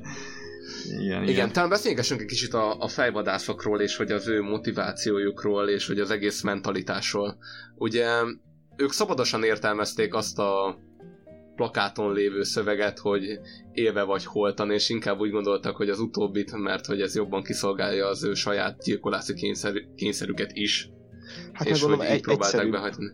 mármint, hogy egyszerűbb elszállítani holtan egy embert A-ból B-be, mint élve. Bár ez talán nem, nem túl humánus hozzáállás, de talán ez is Igen, de hát voltak olyan jelentek, ahol nem is kellett volna, hát önként jött volna magától, és de Ja, inkább igen. lelövi. Tehát akkor Igen. föl kell emelni, föl kell pakolni, azért az mégis macerás, amikor beszállt volna magától a Ja, hát igen, csak az, az biztos, hogy úgymond megy veled, tehát hogy, hogy nem, nem szökhet el, bár amúgy durva talán az is, hogy, hogy ahogy mondjuk a film a rasszizmushoz viszonyul, az ilyen, ilyen eg- egészen érzékeny szerintem, mint hogy ahogyan a, a me- megbotránkoznak azon a fejvadászok, hogy egy színes élete az érhet annyit, mint egy, mint egy rendes ember élete. Á, igen, uh, Sergio Corbucci amúgy nagy baloldali volt, és mondta, hát a nyilatkozatai szerint ezt a filmet iklette Che Guevara és Malcolm X-nek a halála is. Uh, hogyha ez így mond nektek valamit. Én, én gondolkoztam, hogy miben iklette meg, de... de... Hát jó, ezekben a és forradalmi kilengéseivel Ja, esetleg, igen. de hát Igen, Malcolm X se volt éppen az a karakter, akire azt lehet mondani, hogy egy tökéletes baloldali és a Mm. minden embert egyelőként kezel, de majd egyszer a Malcolm Ez X egy filmről is igen. fogunk beszélni, igen. És mit akartál mondani, Ádám, a fejvadászokról? Csak el, elkaptam a szót. Ö, fejvadászokról, ugye, mit is mondtam, jó, hogy ugye szabadon se értelmezik azt, Igen, hogy... igen, hát beleviszik a saját, beleviszik a saját kis uh, ön- önző vagy gyilkolni vágyásokat, talán ezt mondtad, és ezzel én mondjuk egyet is értek. Hogy... Hát igen, de meg alapvetően egy olyan világban játszódik, hát meg a vadnyugat egy olyan hely volt, hogy nem volt meg az az államaparátus, amivel igazából a bűnösöket számol lehetett volna kérni, és erre nagyon egy, nagyon egy jó eszköz volt az, hogy egy plakáton vérdíjat tűztek ki emberekre, hiszen ha az állam nem tudja el- ellátni ezeket a közszolgáltatásokat, hogy mondjuk védje az állampolgárait egy városon belül, hogy ne legyen bűnözés, hát akkor kiszolgáltatja őket egyéni vállalkozóknak, akik most itt ebben az esetben fejvadászok, és hogy ez mennyire egy, mennyire egy undorító és egy mennyire egy önkényes világ volt. Hát meg erre mennyire rá tud telepedni a kapitalizmus, meg a bankár karakter, ugye? Hát az- igen. Polikát. hát ö, szép kis fúziója ennek a, az egésznek, úgyhogy ö, ez mindenképp egy kritikája talán ennek a fajta működésnek. Igen, de hát szerencsére utána talán pont a film végén van egy megemlékezés, hogy a fejvadászok ezután igazán visszaszorulóban voltak, hiszen már a lakosság se érezte magukat biztonságban, hiszen már rájuk nagyobb veszélyt jelentettek a fejvadászok, mint a- az aktuális bűnözőkre, hiszen úgy kezdtek el dolgozni, mint a maffia. Ádám, de talán mondjuk a fejvadászokat pont a maffia váltotta föl. Mondjad. Hmm. Aha. Mhm, Ez, ez, ez egy Hát ez, gondolat. ez egy érdekes. De amúgy én, én Ádám, én tőled szeretnék kérdezni valamit, mert lehet, hogy ez a hallgatóknak is érdekes, és nekem biztosan, mert szerintem nem annyira vagyok képbe, hogy ez az egész sheriff intézmény, ez hogy működött akkor, és hogy működik most? Hú, hát én ebben nem vagyok teljesen elmélyülve. Az biztos, hogy ugye mondjuk Magyarországon látjuk, hogy itt ez egy központosított uh, igazgatással rendelkezik, tehát van országos uh, re- rendőrfőkapitányság, Mhm. és onnan irányítanak mindent, kineveznek onnan mindenkit. Ugye Amerikában sokkal nagyobb szerepe van a, az autonómiának és az önkormányzatiságnak ilyen szempontból, hogyha valaki esetleg, hát amikor jelenleg veszük fel ezt az adást, tegnapi hír, vagy talán tegnap előtti, hogy sajnos elhalálozott Burt Reynolds, és hát hogyha látta valaki a Smokey és a Bandita című filmet, ott kifejezetten látszódik az, hogy amint a serifa az ő hatáskörével lévő államban történik valamilyen cselekmény, akkor őt neki teljes hatásköre van egészen, amíg el nem éri az állam határát, és ő mindenféleképpen be akar ravatkozni. És hát nagyjából így kéne elképzelni, hogy a vadnyugaton is így volt, hogy ott a sheriffnek bizony nagy autonómiája volt abban, hogy milyen eszközökkel él, él és hogy nyilvánvaló ott a felettes igazgatója a sheriffnek az talán az a, az a bíró karakter lehetett, vagy nem is tudom, ilyen hogy hívták a dél időbe, ott is volt egy ilyen ítélő bíró, vagy valami Hát, valami hasonló. ilyesmi, igen. Valószínűleg ő lehet a felettese, és nagyjából ők határozhatják meg, hogy mik a vérdíjak, stb. De hogy én azt gondolom, hogy igazából az államnak nagy ott az autonóm, autonómiája, tehát a, a különböző államoknak, és kisebb a, hogy mondjam, a, tehát az Egyesült Államoknak, tehát a, a legfelsőbb vezetésnek a beleszólása abban, hogy ezeket a dolgokat miként Aha. De gondolom ebben az időben még nem annyira volt szétválasztott talán ez a két hatalmi intézmény, vagy nem tudom, hogy tehát, hogy mondjuk a bíráskodás és az ítélet végrehajtás, vagy... Igen, vagy, vagy valószínűleg, mondjuk, valószínűleg itt nem követték annyira a Montesquieu elveket, vagy talán lehetett volna a bírósági tárgyalást, de hát igen. de hát ahogy Ákos nem mondta, vagyok- inkább az utcán döntötték el pisztolyjal. Ja, igen, igen, ott, ott hát volt ugye a mondjuk mindenki tárgyalóterem. tisztelte a törvényt, tehát itt is ugye sokszor szóba kerül a törvény, ugye maga az a megoldás is, ami ugye a be, bejátszó szólt, hogy itt az itt a jogos önvédelmi helyzetet nagyon tágan értelmez. Aki valaki már a puskájáért nyújt, vagy pisztolyáért, akkor onnantól fogva már mindenkinek jogában állt lőni. Tehát ah, ez igen. Nagyon-nagyon önkényes világ volt, és szerintem nem voltak kiforva azok a jogi megoldások, amik amik talán ma már erre a helyzetre kivannak. Igen. Igen, meg hát látjuk a, a filmben is, hogy a, a, a serifet akkor küldik fel a, a városba, hogy tegyen rendet, és hogy, hogy gondolom az, az, az előtti hetekben mondjuk egyáltalán nem is volt ott serif. Vagy, vagy, vagy lehet, hogy volna valamilyen váltó állapot volt, és gondolom akkor meg pláne szabadon lehetett értelmezni a törvényt. Ja, hát, ja, ja. igen, feltételezhetően ez így volt, de sajnos nem tudom, lehet, hogy utána kellett volna jobban néznem, de nem vagyok annyira szakavatott ebben a témában, meg kell valljam. Meg hát itt persze az is kérdés, hogy mennyire volt tényleg, tehát hogy mennyire csak mítosz ez a western, és a párbajhősök, és a bounty hunterök világa, érted? Szóval, hogy olyan ténylegesen ennyire, ennyire, ennyire volt, ennyire jelentős volt ennek a kulturális én azt gondolom, hogy talán, talán igen, mert hogyha nézzünk mondjuk egy olyan karaktert, aki a való életben is létezett, például a Jesse James, tehát ő uh-huh. rá kifejezetten nagy vérdíjakat tűztek ki, hát és igen. ő rá igazán nagy hajtóvadászat is indult, tehát az ilyen ikonikus alakok Hát igen, de hogy én ne... azt tudnám következtetni, hogy de nem, nem, csak, nem csak egy-két ikonikus alak volt, és hogy a, a tö- szerintem úgy ez a következő film kapcsán talán még érdekesebb, hogy vajon, vajon nem csak az volt-e, hogy, hogy, hogy próbálták a, az összes többi ilyen alakot is erre mitizálni, vagy romantizálni, vagy nem Na, is igen, tudom. Igen. Tehát mi, mi keresni van, ezt a... Ugy, ugy, ugy, ugyanaz a mítosz van, csak egy másik szögben nézett mítosz, mint a Spaghetti Western. Vagy nem, nem Igen, tudom, hogy igen. erre gondolsz-e. Igen, hát eh, valami ilyesmire. Gondolom, hogy azért mond, a vérdi intézménye valószínűleg egy bevett szokás volt, vagy bevett intézmény, hiszen azért így azért nagy feladatokat le tudott magáról hálítani a serifi hivatal, vagy mm. ilyesmi. Hát, hogy volt-e ennyi brutalitás vajon? Hát, hogy Szerintem ennyi amúgy- brutalitás, hát nem tudom. Én, én valamiért meg azt gondolom, hogy talán több, ö, több brutalitás volt olyan oh. szempontból, hogy azért az itteni filmek, vagy amiket néztünk, szerintem meglehetősen esztétikusan ábrázolják az erőszakot, és hogy, hogy ez amúgy a filmekre úgy általában igaz, hogy például a, az Old Boy, az nekem így azért tetszett, mert hogy így látszott az, hogy milyen az, hogyha egy ember tényleg erőszakos, és mondjuk ölni akar, és hogy akkor ott bármilyen tárgya, bármilyen sebet el lehet ejteni, és a következő film is valamennyire reflektál erre, hogy messze nem volt ennyire ö, esztétikus, itt ilyen s- segrészeg emberek össze-vissza dülöngéltek és törték egymást, míg itt szerintem vannak olyan jelenet, jelenetek, akár párban jelenetek is, amik akár festmények is lehetnének, Á, hogyha ha kimerevítjük őket.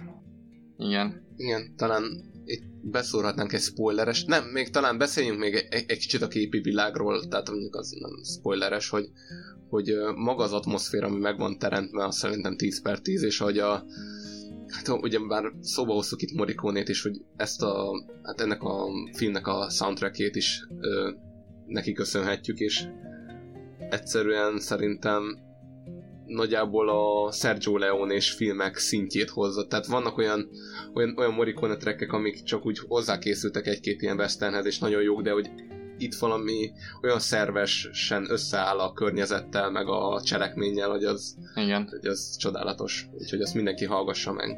Igen, hogy, hogyha még ajánlatok két jó western ahol szintén Morricone zseniális uh, fúziója van a zenével, az egyik a Compañeros, uh, aminek hirtelen nem tudom angolul se a címét, de de egy kincskereső Mexikóban a magyar címe, illetve van egy másik, a Zsoldos című Il Mercenario, ezek mind a kettő Corbucci filmek, és mind a kettő Corbucci Leone köz, uh, Corbucci Morricone köz együttműködés, és hát ezek ezek is nagyon, tehát nagyon, ott, ott inkább ez a mexikói hangulat, és ahhoz kapcsolódó zenevilág, itt meg tényleg ez a kísérteties, ilyen hideg-rideg, komor, drámai atmoszféra, amit kiegészít a Morricone kiválóan, úgyhogy csak egyetérteni tudok ebben a kérdésben is.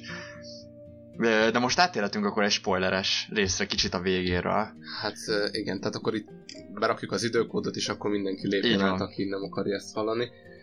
Hát ö, csodálatos és meglepő. Én meglepődtem. Tehát én, én, én nem, tudtam, nem tudtam, mi fog történni, de hogy ami történt, én arra nem számítottam, hogy itt ilyen ö, brutális mészárlás lesz, és és így éreztem, hogy így a Tarantino így, így erre kiverte. Tehát, hogy, más, tehát, hogy, tehát, hogy így azt éreztem, hogy ez egy, az volt az a pillanat, amikor ő így erre kicsapta. Tehát,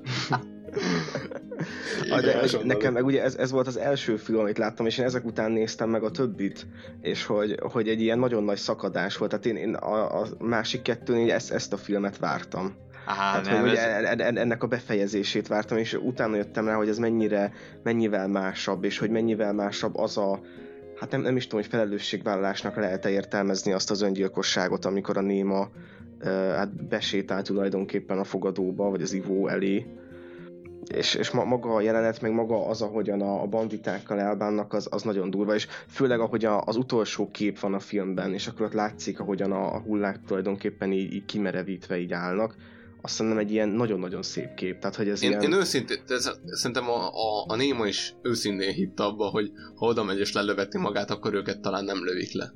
ja, De, igen. de, de, de ez nem. Ez- Ez, ez, ez nem, nem egy, ez, Ez ez, lehet, nem hogy- Hollywood. Ja, igen, én amúgy, igen. egy, egy kicsit én is hittem ebben szerintem a film Én, én, én, is, közben. én, is, én is akartam. Ne, én de is se- akartam, semmi- hogy, vala, hogy valami, valami csoda tört. Bedob egy, bedob egy gránátot, vagy nem tudom. Egy dinamitot. Dinamit rudat. Ja, igen, vagy, vagy én, én legalább abban reménykedtem, hogy legalább a fő gonosz halljon, mert hogy úgymond a, az Ja. antihős, hogy legalább ő, mert hogy oké, hogy a többi Vagy legalább ő, ő lője le. Igen, Mert hogy igen, igen. igaz az volt, hogy így kb. az ablakból így előtték az Igen. ujjait, és utána kiment, és csak így kivégezte. És Igen. ez annyira alávaló, golyas, és... Nagyon mocskos. Á, És, és, és és nem tényleg tudok jelzőket mondani rá. egy, egy pillanatnyi fellélegzésed nincs. Lelövik őt, oda rohan a nő, őt is lelövik, ahogy Ja, ő igen. meghal, bent is elindul a mészárszék, és így, abba az meg, nem. És így úgy hagy, hogy így ellovagol a, így, a, ja. a, a szőke gonosza. Ja, a gonosz lovagol el, igen, ez is egy western klisé átvariálás, vagy hát így, Jaj, tényleg nagyon szép. ne, nem, a, nem a hős lovagol el, hanem a geci. A, az a vicc, hogy, hogy így, igazából én de múltkor kapcsolgattam a tévét, és pont rákapcsoltam erre a filmre, és akkor még nem tudtam, hogy a podcastben erről lesz szó, és így fél órát néztem, és mondom, hú, hát ez nagyon-nagyon jó film, de hát így körülbelül a, a film közepe volt, és hogy mondom, hm, ezt érdemes lenne az elejétől megnézni, nem akarom el, ellőni a poént, hogy talán így az elejéről lemaradok, de nagy volt a kísértés, hogy sokáig nézem, és akkor utána mondtad, hogy tök jó, hogy nem tettem meg, mert hát különben ez a poén a végén elszállt volna. hát és milyen jól így- tetted, milyen jól igen, igen, tetted, tehát hogy tök jó, hogy így körülbelül a krumplis jelenetnél kapcsolódtam be, és ahol beleszakad a jégbe a sheriffot kapcsoltam ki, mondom, ú, ú, ez nem lesz így jó. E, és, és így nagyon jó. Hát Tényleg. megmenekült, megmenekültél, a a legnagyobb élményt ro- rontotta volna el szerintem. De milyen csodálatos, hogy ilyen filmeket van olyan csatorna, ami lead. Nem ja, tudom, igen, most, igen. Mert Szeretném most így leszopkodni őket, hogy melyik volt az, de nem tudom. De biztos nem a Film Plus volt, mert ott általában Schwarzenegger meg Stallone filmek mennek, de... Ö, De simán Hát, lehet, hogy csak tudom. keresni kell az ilyen ez a filmeket. vannak. moziverzum, vagy valami ilyen, nem tudom, vannak, melyik vannak? Igen, ilyen lehet, lehet, Nem. hogy csak keresni kell, de igazából megnézhetitek gondolom interneten is, vagy bárhol, szóval... Szóval Csak, csak, csak egyszerűen a- maga az, hogy lenyűgözött azt, mert igazából már nem számít az ember arra, hogy a tévében normális ja. dolgokat is adnak, és hogy pont egy ilyen film. A lényeg az, hogy mindenki nézze meg, mert kiváló. És szerintem ezzel át is mehetünk az értékelésbe. És nekem így igazából ez az értékelésemnek a felvezetése, mert hogy ez egy nagyon-nagyon erős 9-es ez a film. Nagyon-nagyon-nagyon erős. Szintén 9. De nem, nem lehet kevesebbet. Igen, kár is bármit hozzáfűzni, nekem is kerős 9-es. És uh, robogunk tovább a Western vonaton az utolsó filmünkhöz, ami Clint Eastwoodnak a hát az egyik búcsúja uh, a western zsánertől, és ez pedig a Nincs Bocsánat című 1992-es alkotás. Ebből hallgassatok meg egy bejátszót. A becsületébe gázoltál eme bájos hölgynek Korkoren. Így szólt a főbamba. Ezért meg kell követned őt. De a dupla csövű Korkoren nem állt rá, hogy ezt megtegye durván káromkodva előhúzta pisztolyát, hogy végezzen hősünkkel, de a bambák főnöke gyorsabb volt nála, és a kezében már ott füstölt a hat lövetű. Úgy vélem, uram, a történetnek életű leírásával állunk szemben, amely nem nélkülöz némi líraiságot, mivel hogy annak nem tudtam ellenállni. Tudja, Mr. Bochamp, én ott voltam az ivóban aznap éjjel, odalem Vicsitában, amikor az angol Bob megöltek Korkorent. De magának színét se láttam. Sem annak a bájos hölgynek, sem a dupla csövűnek, semmi ilyesminek. Tényleg ott volt. Bizony, én ott voltam. Először is. Korkorán sose hordott két puskát magánál, ha bár nem ártott volna. Pedig dupla csövű korkorem volt a neve, nem igaz? Igen, sokan hívták így, de nem azért, mert két pisztoly volt az övében, hanem azért, mert akkora volt a pöcse, hogy még a Walker koltjának a csövén is túltett. Egyetlen bűne volt, hogy a hosszabbik csövét becserkészte abba a francia nőbe, akibe az angol Bob bele volt zúgva. Aznap éjjel, amikor Korki besétált az ivóba, mielőtt, mielőtt még kalapot emelt volna, az angol Bob már is rálőtt. Persze az úr segrészeg volt. A golyó elsüvített Korki mellett. Amitől az pánikba esett, és olyan gyorsan akart tüzelni, hogy a saját lábába lőtt. Eközben a mi Bob barátunk újból célra tartott, és dur bele megint. De most is elhibázta. Szétlőtte a pult fölötti ezer dolláros tükröt. És a bambák főnökének ezzel vége. Mert Korki többé nem téved. Célra tart hajszál pontosan. Nem sieti el, és akkor a Walker Cold Boom felrobban a kezében. Ezzel a típussal gyakran előfordul az ilyesmi. Ha szegény Korkinak két pisztolya lett volna a nagy pöcse helyett, akkor a hajaszála sem görbült volna meg. Az iménti bejátszóban Little Bill-t, a sheriffet, illetve W.W. Beauchampot, hát a western ponyvaíró karaktert hallottátok. Tulajdonképpen a történetet nehéz is belőlük elindítani, azonban maga a történet is olyan szempontból eléggé nehéz, hogy nagyon sokrétű, mert ö, sok-sok szál kapcsolódik egymásba. Az biztos, hogy mindennek az összekötője a város, Big Whiskey, ahol játszódik ez, a, ez az egész kis történet, ahol van egy megszállott sheriff, aki eldönti, hogy kitiltja az összes pisztolyt a városából, és itt nem lesznek erőszakok. E, ebben a városkában egy bordéházban történik egy, hát egy erőszakos bűncselekmény. Az egyik ottani vendég felvágja az egyik kurtizánnak az arcát, mire a dühös medem a sheriff tétlenségét látva felbére, elkezdi elhíresztelni embereknek, hogy 1000 dollár ad cserébe, hogyha ezek az emberek megölik azt a két embert, aki megvágta az ő egyik kurtizánját. A történet szereplője még egy Schofield kölyöknek nevezett srác, aki elindul megkeresni az öreg Bill Manit, akit Clint Eastwood alakít, illetve Bill Money elmegy barátjához Ned Loganhez, és ők trióban kezdik el keresni hát a két gonosztevőt. A két öregről amúgy azt kell tudni, hogy ők korábban nagy ikonikus bounty hunterök, illetve a western, a, a klasszikus westernnek a karak- karakterei voltak, és hát ez az egész történet tulajdonképpen arra megy rá, hogy dekonstruálja azt, amit mi tudunk a westernekről, és, és amilyen elvárásaink vannak a western felé. Úgyhogy azt szeretném megkérdezni, hogy nektek ez a történet hogyan működött, mik voltak belőle az ilyen kiemelendő részek, amiket szeretnétek megbeszélni? Nekem az, az volt a furcsa, és szerintem előjáróban elmondanám, hogy ha, ha valaki úgy hallgatja ezt az adást, hogy mondjuk kevés western látott, én azt gondolom, hogy, hogy ezt a western halogassa ameddig lehet, és én ezt azért gondolom így, mert alapból én azt éreztem az egész film történetén, hogy, hogy valamilyen, hogyha nem is dű, de valami erőszakos búcsú történik itt a West End-től, és hogy, hogy például Little Billnek a karaktere, ugye, aki a, a megszállott sheriff, tulajdonképpen le akarja zárni már ezt az egész párbajhősös, erőszakos éret, és én meg közben azt éreztem, hogy hát basszus, én csak most kezdtem. Tehát, hogy így, így láttam összesen, nem tudom, 8 vagy 9 vesztent, én még azért ezt nézném tovább, és hogy nagyon nehezen tudtam azonosulni uh, egy csomó dologgal a filmben, ettől független egyébként a film tök jó, de hogy kevésbé tudtam velük azonosulni, mert hogy én még nem égtem ki, vagy egyáltalán nem sokaltam be ettől a formulától, tehát hogyha valaki kezden vesz, kezdő western néző, szerintem érdemes így a, a listája legvégére rakni ezt a filmet. Ezzel csak csatlakozni tudok. Ö, én régebben láttam ezt a filmet, és egy nagy, nagy élmény volt ezt újra nézni, hiszen ö, már megkoptak az emlékek, és már bizonyos dolgokra nem emlékeztem, hogy hogyan történtek, és hát igen, ez egy búcsú a Westentől, attól az embertől, aki hát igazából reprezentálja talán az egész western korszakot. Tehát, hogyha, szerintem, hogyha a legtöbb embert megkérdeznénk, hogy mondjon egy színészt, aki ö, reprezentálhatja a western korszakot, akkor hát ilyen öregebbek lehet, hogy a John Wayne mondanák, vagy Franco Nero, de, de valószínűleg ö, sokkal ikonikusabbá nőtt ö, Clint Eastwood nyilvánvalóan abból a szempontból is, hogy Sergio Leone western filmek voltak talán a legnépszerűbbek az összes western film közül és egy, egy ilyen embernek a búcsúja az ez elég, elég szép. Igen, tehát ő elindult a, a, spagetti westernnek világából, és így először ott kapott szerepeket, aztán ő lett tulajdonképpen a hazai, amerikai megreformálója a westerneknek,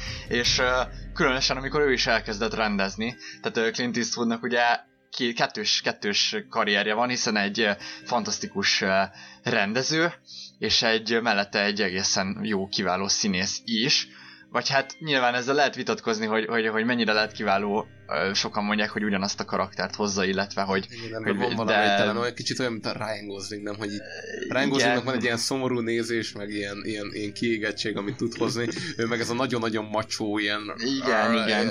kutya karakter, ami kibaszott menő, de nagyon jó. Igen, igen. És hát ő, ő nem sok így... oldalú, talán inkább így mondanám. Talán igen, ez, ez, ez másképpen nagy színész, mint mondjuk a mint mondjuk a... A Marlon Brando. Vagy Marlon Brando, így igen, tökéletes sok példa. szerintem. Igen, igen. És, de, de Jack ugyanakkor... Nicholson, talán. Igen, igen. Ugyanakkor neki is volt azért két nagy karaktere, az egyik a, a hát a, az egyik a Spaghetti Westernből jött Western típusú uh, idegen karaktere, aki, aki, aki, aki tulajdonképpen a, az újfajta Westernnek hőse, a másik pedig a Dirty Harry féle ilyen, hát ilyen uh, városi, uh, ez a rossz zsaru, aki az uh, nem, a, nem a könyv szerint jár el, és nem a kódex szabályai szerint, és ő aztán nagy keményen oda megy a kibaszott nagy magnum lövőjével, és ugye mind a kettő, jellemző, hogy a Clint Eastwood mind a kettő karaktert elbúcsúztatta, ugye az egyiket a, hát a Western karakterét és magát a Western azt ebben a filmben, és a Gran Torino-ban pedig a, a másik nagy karakterét is. De nagyon hasonló a két karakter, tehát a Dirty Harry-t, hogyha elrakod, fölöltözteted, akkor megkapod a szőkét, tehát... Gyakorlatilag igen, igen, igen. Plusz szerintem fontos megjegyezni, hogy attól függetlenül ez egy búcsú a, a fegyverektől, vagy igazából a Westerntől, ettől függetlenül működik önálló filmként, tehát hogy nem már ezzel kicsit magamnak mondok ellen, de nem annyira erőszakos, nem, nem erőszakosak az utalások, illetve maga a történet is teljesen megáll önmagában, és nagyon jó képekkel dolgozik szerintem. Tehát az, hogy látjuk a, a kiégett fejvadászt, ahogy hát próbál érvényesülni ilyen sertéstenyésztőként, és akkor ott botladozik, és ugye jön, jön az ajánlat, amit elfogad, és akkor újra fel kell szállni a lóra, és ez már mennyire nehéz nehézé válik, vagy például az, ahogyan a, a gyászt feldolgozza a főszereplő karakter, vagy ahogyan küzdik a gyásznak a traumájával, ezek mind-mind nagyon szépen vannak végigvéve a filmen. Így van, és igazából tényleg az, ahogyan, ahogyan ez a karakter igyekszik magát valahogy átmenteni egy új paradigmába, ami így, így készülődni látszik. És hogy amúgy, na, szerintem vizsgáljuk meg sorra a karaktereket, én azt gondolom, hogy itt mindenki, valahogy mindegyik karakter része ennek a western mítosznak. Tehát, hogy uh, például itt van Will Manny, akkor őről a, nagyjából beszéltünk, uh, de itt van a... Még, még azért még... annyit megemlítenék, ami, ami nagyon durva még a főszereplő karakterben, az, az a kísértés. Tehát, hogy, hogy hogy őt mennyire kísérti a múltja. Igen, uh-huh. tehát uh, szerintem még, ez... még, még, ez a esés ki a karaktert, okay, abban a szempontból még hozzá akarok én is tenni, hogy hogy ö, engem egy kicsit zavart, vagy talán kérdéseket hagyott bennem az, hogy ö, valaki leküzdheti azt a múltat, amivel ő rendelkezhet. Van-e ilyen, van ilyen megtérés, ami, amit az ő karakterében láttunk már ugye a film legelején, hogy ő elhagyta ezt az ilyen vonatrablós, digli gyerek, izé, lövöldözős karaktert, és ő már tisztességes családapaként tevékenykedett, amíg feleségem el nem távozott, és hogy van-e olyan nő, aki visszahozza az embert ebből a izéből, és én azt gondolom talán, hogy nincs. Nem? Szerintem egyébként van, van olyan nő, aki, aki jó útra tudja téríteni, de ettől a múltól szerintem nem lehet megszabadulni, hiszen a film se igen, állítja ezt igen. olyan és az volt a tökéletes, hogy... hogy amikor azt állította, hogy, hogy nem lehet basszus, mert az a jelenet a, hát a film második felében, az arra mutat rá, hogy, hogy ő nem változott, csak nagyon mélyen letolta magába, lefolytotta, és így föltört, mint valami vulkán. Igen, ráadásul plusz nekem az, azok voltak a nagyon erős jelenetek ilyen szempontból, amikor így ülnek a tűzön, és arról beszélnek, hogy, hogy nem, nem tudom melyik srácra gondolok, akinek keresztül lőttem a fejét. Ja, igen, igen, igen. Valójában egyáltalán ne, meg, meg se érdemelte, hogy, hogy, hogy, hogy, hogy megöljem, és látom magam előtt, hogyan a fér, férjek zabálják a koponyáját, és hogy ezek, ezek az élmények egyszerűen szóval pont a váltás miatt tisztulnak ki, tehát hogy felhagysz ezzel, a, ezzel az adrenalin sokkos élettel, és azok az élmények, amiket amúgy nem dolgoztál fel, mert részeg voltál, és pörgött az élet, azok ezeken a nyugodt napokon szépen elkezdenek kopogtatni, és elkezded értékelni, meg a mostani személyiségeddel a múltadat hát nem moralizálni, vagy mérlegre tenni, és az ilyen nagyon pusztító. Igen, és, és de talán itt mind a, a két, tehát a két nagy öreg karakter, a Ned Logan és a Bill Manny szerintem ezt teljesen másképp rendezik el magukban.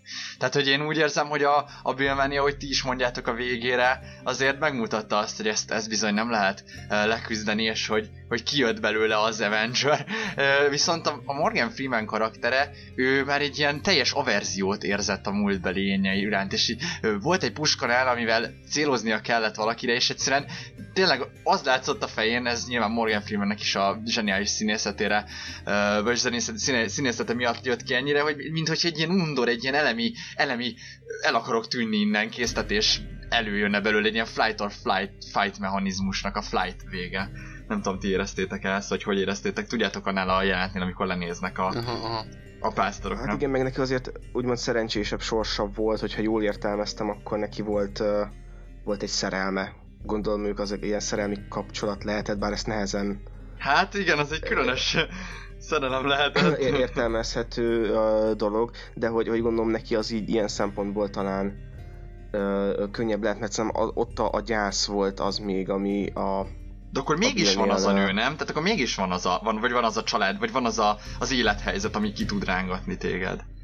Igen, bár én úgy hát éreztem, igen, csak... hogy talán lehet, hogy abból is fakad, hogy azért a Clint Eastwood karaktere volt ugye a, a nagy menő, és uh-huh. talán a, a Ned Logan az, az csak egy, egy ilyen mellék segítő volt, akinek azért talán könnyebb kijönni ebből, mint amikor hát gondolom a Clint Eastwoodos karakter így leuralta a fél nyugatot, az, azért az egy olyan lehet azért embert ölni mind a kettőnek. Mármint, hogy szerintem azért, tehát hogy azért a film is kiemeli, és ennek nagyon örültem, hogy a, az emberölés pillanata az mennyit, mennyire sokat hát, számít, igen, és hogy a Schofield kölyök kapcsán van ez nagyon jól kiemelve, hogy ott henceg, hogy öt embert megöltem, és amikor tényleg oda kerül, akkor azért az, az egy hát kurva nagy törés. Igen, itt, és... itt nem úgy beszélnek, vagy nem az történik, mint a legtöbb western film, hogy lelőnek egy halom embert, és hogy ott mögöttük nincsen nincsen tét, hanem itt a, a halált azt úgy megtapasztalod. Tehát egyrészt a Clint Eastwood karakter is kerül olyan helyzetben, hogy, hogy, hogy érinti a halál szele, és akkor is ő is teljesen átszellemül, meg mindenki, aki, aki a filmben meghal, az, az úgy súlyjal hal meg, nem pedig csak mint valami díszletet lelövi. Igen, pedig visszatérezem, hogy van, lehet az a nő, csak hogy, hogy ugye a filmben meghalt ez a nő, és hogy szerintem, hogy az, az a nő tud teremteni egy olyan környezetet, ahonnan nem, nem feltétlenül elkerülhetetlen a visszacsúszás, de azt, azt amúgy nem állítom, hogy hogy, hogy az egész személyiség rész ez eltűnik. Mert inkább Ádámmal értek egyet ebből a szempontból, hogy, hogy mélyre kerül. És hogy ha, ha katalizálod azt, megprovokálod, akkor előbb-utóbb felszínre lehet hozni. De ez talán emberfüggő is, nem? Mert mint a Ned Logannél is azért elkezdődött a katalizálás, de ő egyszerűen averz módon reagált rá. Szóval de ne, ne, lehet, ne, hogy valaki... azért, azért ne, nézzük, hogy Clint Eastwoodból mi hozta előre, most spoiler nélkül azért hát az igen. egy jelentős esemény a filmben. Teljesen más, hát nem, igen. Ne, de és gondolod, hogy Ned Loganből is előhozta volna a fordított helyzet? Én el tudom képzelni, igen. Aha. Aha. Én nem tudom, ez egy jó kérdés. Én, én igazából nem, nem tudom elképzelni, de csak azért, mert hogy annyira más karakterek, és hogy hogy egyszer Clint Eastwoodról azért tudom elképzelni, mert Clint Eastwood, Aha. sajnos. Aha. És amúgy ez nem biztos, hogy jó, de hogy, hogy, hogy róla el tudom képzelni, hogy oda megy, míg uh, a másik karakter inkább szem egy ilyen support, vagy ilyen bajtás karakter, és hogy, hogy őt nehezen tudom elképzelni abba a szerepbe, hogy akkor ő oda megy és, és lemészárol. Az a baj, lehet, hogy Morgan Freeman túl sok ilyen aranyoskodó filmben láttuk, amikor... De, de, de, ez, ez, ez szinte biztosan igaz. De, de, erre nem rá van játszva? Én azt hiszem, hogy ezt, ezt direkt de, csinálták. De hogy direkt csinálták, hogy, a, hogy, hogy nyilván a másik nagy öreg az ki lesz, hát a legjámborabb öreg az egész. Tehát a hangja is a legjámborabb öreg színész, aki csak választhatnak. És én, én nagyon úgy éreztem, hogy ez rá van játszva, hogy így a két típus ennyire két különböző színészben jelenjen meg és uh, ja, szóval, hogy uh, Szóval, hogy ez nem véletlen szerintem, hogy te uh, az ő színészségük miatt nem tudod elképzelni. És hogy Clint Eastwood sem véletlen, hogy, hogy így az egész karakterét, meg az életművét is ezzel búcsúztatja tulajdonképpen. Hogy egy ilyen nagyon dühös uh, módon, hogy így, hogy mi volt ez, vagy nem tudom, nem tudom igazából. Következő, vagy mit? Mindjárt. Ja igen, hogy csak én is azt akartam, hogy legyen a következő mondjuk a sheriff karaktere, hogyha sorban haladunk. Jó, legyen, legyen. Jó, jó, jó, igen. Ő, ővel egy nagyon fura kérdés van, vagy egy nagyon fura diszkomfort, amit nem tudtam feloldani, az mégpedig az, hogy egyrészt kőkeményen beleáll mindenkibe, aki fejvadászként érkezik a városba, hogy azokat a, azokat a bűnözőket levadásza, miközben amikor szétverték azokat a kurtizánokat, azokkal az emberekkel ilyen nagyon kegyes módon bánt el csak. Én, mint egy lovat kellett hozni, és én nem értettem, hogy most egyszerűen itt van ez a nagyon kemény serif, és velük meg ilyen kesztyűs kézzel bánt, és így óvé őket, mint valami, nem tudom, hímes tojást. Ez nekem is ellentmondásos volt, és nem tudom, én is meg akartak kérdezni. Ez nem lehet, hogy, hogy, a, hogy a, a nőknek a nem tiszteletéből fakad ez, hogy, hogy igazából ott nem, nem az volt a film elején a baj, hogy, hogy össze, össze vagy, hogy bántalmaztak egy nőt, hanem az, hogy, hogy olyan helyen vágták meg, hogy később már nem lesz alkalmas prostituáltnak, és hogy ez nagyon szép volt a film elején, ahogyan hasonlatba állította ott a, a bordélyháznak a vezetője, ez, ez olyan, mintha neked a lovadnak vágnám át a igen, száját. igen, igen, igen, de ugye a bordélyház tulajdonosának igen, ez volt a viszonyulása, de hogy... De hogy a sheriffnek mi De volt? hogy a sheriffnek... Szerintem a, a sheriffnek is hasonló egyébként. De, de, de közben meg... De közben meg nem, ilyen, tehát, nem ilyen jellemet festett fel utána a film, tehát Én, én szem, ott, ott az a kulcs, vagy én azt találtam meg kulcsnak, hogy, hogy ő valójában uh, ugye életmódot akar váltani. Tehát ő ugye csinálja a tornácát, építkezni akar, Jó, igen, igen. verandán akar üldögélni, és szimplán szerintem arról van szó, hogy a fejvadászok veszélyeztetik az ő verandán üldögélését, míg mondjuk azok az emberek, akik nem tudom, betévednek egy bordélyházba és bántalmaznak egy nőt, azok hát kevésbé. én szerintem nagyon hasonló karakterek pedig. Hát lehet, lehet, hogy Ja, a, hát de ő igen. mondjuk egy nagyon nagy fegyverellenző volt ebben a kérdésben, és lehet, hogy az, hogy náluk nem volt pisztoly. Ez lehet, hogy csak ennyi triggerelhető, nem tudom. Lehet, lehet. Mert ő, mert ő mondta, hogy ide lőfegyvert nem hoz be senki a Big Whiskybe, mert ez az én városom, és ez egy jó kérdés, de amúgy ez annyira szép, annyira szép ez a szimbóluma ennek, hogy építek egy házat, és hogy ez neki mennyire az identitásnak része, és egy adott pontján a filmnek ö, fel is hozza ezt, ö, ki is mondja, hogy hát ö, még mit akar maga itt, én, én egy házat építek magamnak, és hogy, ö, és hogy ez, ez, ez annyira, annyira, annyira érted, hogy hogy, hogy, hogy egy ember, nem tudom elmondani, hogy érz, csak érzem belül, hogy ez így milyen, milyen fontos lehet, amikor így fogod, Hogy vé- vége a kalandozásoknak, Igen. és akkor most ideje és letelepedni. letelepedsz, és építesz egyedül magadtól egy házat, és ez annyira fontos, és hogy És gondolom nyilván szimbólumok szintjén is az, hogy a ház nem tökéletes, hanem mindenhol folyik be rajta a víz, és hogy a saját jellemese volt egy tökéletesen Persze, kiforrott igen. karakter. Hogy ne, ez Szerintem az csodálatos. igen, ilyen Igen. szimbólumok szintjén köszönöm. köszönöm, hogy nem nekem kellett kimondanom. a szimbólumokat. igen, igen. amiről még szerintem fontos, és ugye a bejátszóról talán kevesebbet beszéltünk, hogy nagyon jól visszaadja a film azt, hogy a vadnyugatnak a mondavilága az mennyire egy eltorzult uh, legendárium. Tehát, hogy még élő karaktereknél is úgy átalakul a történet, hogy nem is sejtenél. Ja, hát, hát ma- maga ugye az ír, van benne egy író karakter, aki ugye a bejátszóban is beszélget, vagy talán éppen csak jegyzetel, de ő szerintem konkrétan a, a forgatókönyvíró, a western forgatókönyvíró a valóságban. Vagy a Western ponyvaregények írója. így- Igen. vagy akár a ponyvaregények írója, akit igazából soha életében nem fogott fegyvert, fel sem fogja, hogy, hogy, hogy mi következik az erőszakból, hogy milyen egy gyilkosság, őt igazából a sztori érdekli, és, és hát ez szerintem egy nagyon-nagyon jó karikatúra, meg maga az, a, az ő sorsa a filmben szerintem szintén szimbolikusnak tekinthető. Igen, meg hát az is szép, ahogyan ez a, ez a Berco is rávilágít, hogy mennyire szét van romantizálva ez az egész, és hogy, hogy mennyire nem is a, az igazi történések érdekelnek, csak a pózok, és akkor, és akkor meghallod, hogy valójában mi történt egy ilyen helyzetben. És én ezért is az előző filmben ugye kérdeztem tőletek így kezemet tárva, hogy amúgy szerintetek tényleg ennyire kegyetlen volt ez a vadnyugat, és én el tudom képzelni, hogy egyszerűen voltak ilyen nagyon banális dolgok, amik, amik később ilyen nagyon érted, nagyon nagy visszhangot, vagy ikonikus színezetet Képzelj, kaptak képzelj egy olyan ezáltal. világot, ahol mindenkinél fegyver van, mert hogy csak így tudod megvédeni magad a különböző állatoktól, kígyóktól. És, és mindenki részeg. És mindenki részeg, mert ugye hát senki nem iszik vizet, mert hát a vízben azért baktériumok Persze. vannak, meg nem egészséges, hát ott van viszki. Fő, főleg, hogyha csapvízről van szó, azt mindenféleképpen elkerül. Igen, igen. Nem volt még, nem volt Fuck még ásványi. Jó, mindegy. Um, hát és akkor persze, hát az egy ilyen alkohol által fűtött fegyverekkel teli világban aztán szerintem banális gyilkosságok is megtörténhetnek, vagy pusztán Lehet, hogy abból több. Én azt tudom elképzelni, vagy nem tudom, hogy...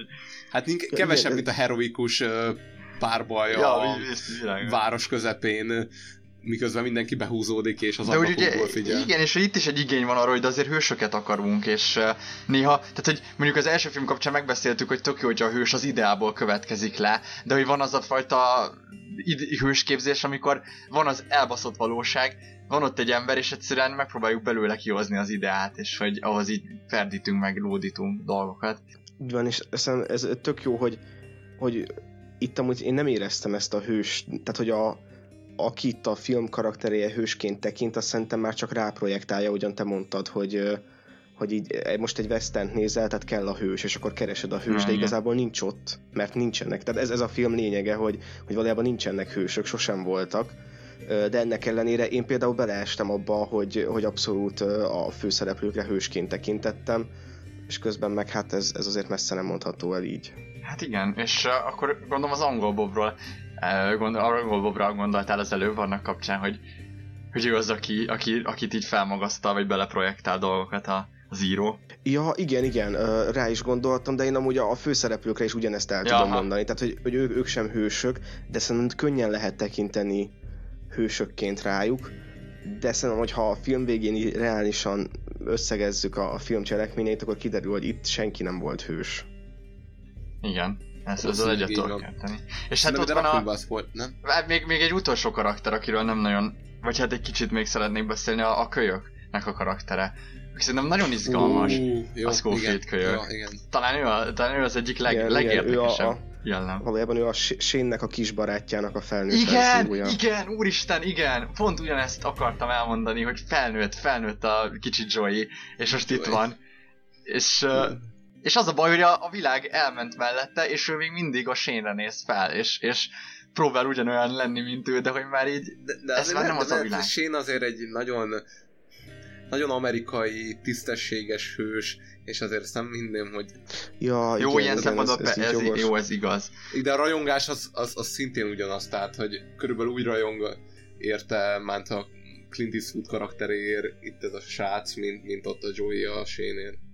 És hát szép, hogy magát elnevezi a Schofield kölyöknek, és hogy ez azért elég, Ja, igen. elég kemény, hogy ré, ré, tehát hogy vannak ezek a nagy nevek, akik ilyen Billy the Kid, meg nem is tudom, de itt most így hirtelen úgy nem is jut eszembe, mert ez a Kid az annyira adja magát. Bács Cassidy és a Sundance kölyök. tudod, Ja, és a Sundance Kid, kölyök. az is egy kölyök, és akkor ő fogja, és akkor én vagyok a Schofield Kid, mert hogy van egy Schofieldem, de úgy semmit nem csináltam még az életben, csak, csak már Igen, csak annyira... Ez, ne, ez spoileres lenne alapvetően, hogy a csávon nem ölt meg senkit, de az a helyzet, hogy az első rohadt másodpercben tudod, hogy a Persze. csávon nyilvánvalóan soha nem ölt meg senkit, mert Persze, annyira...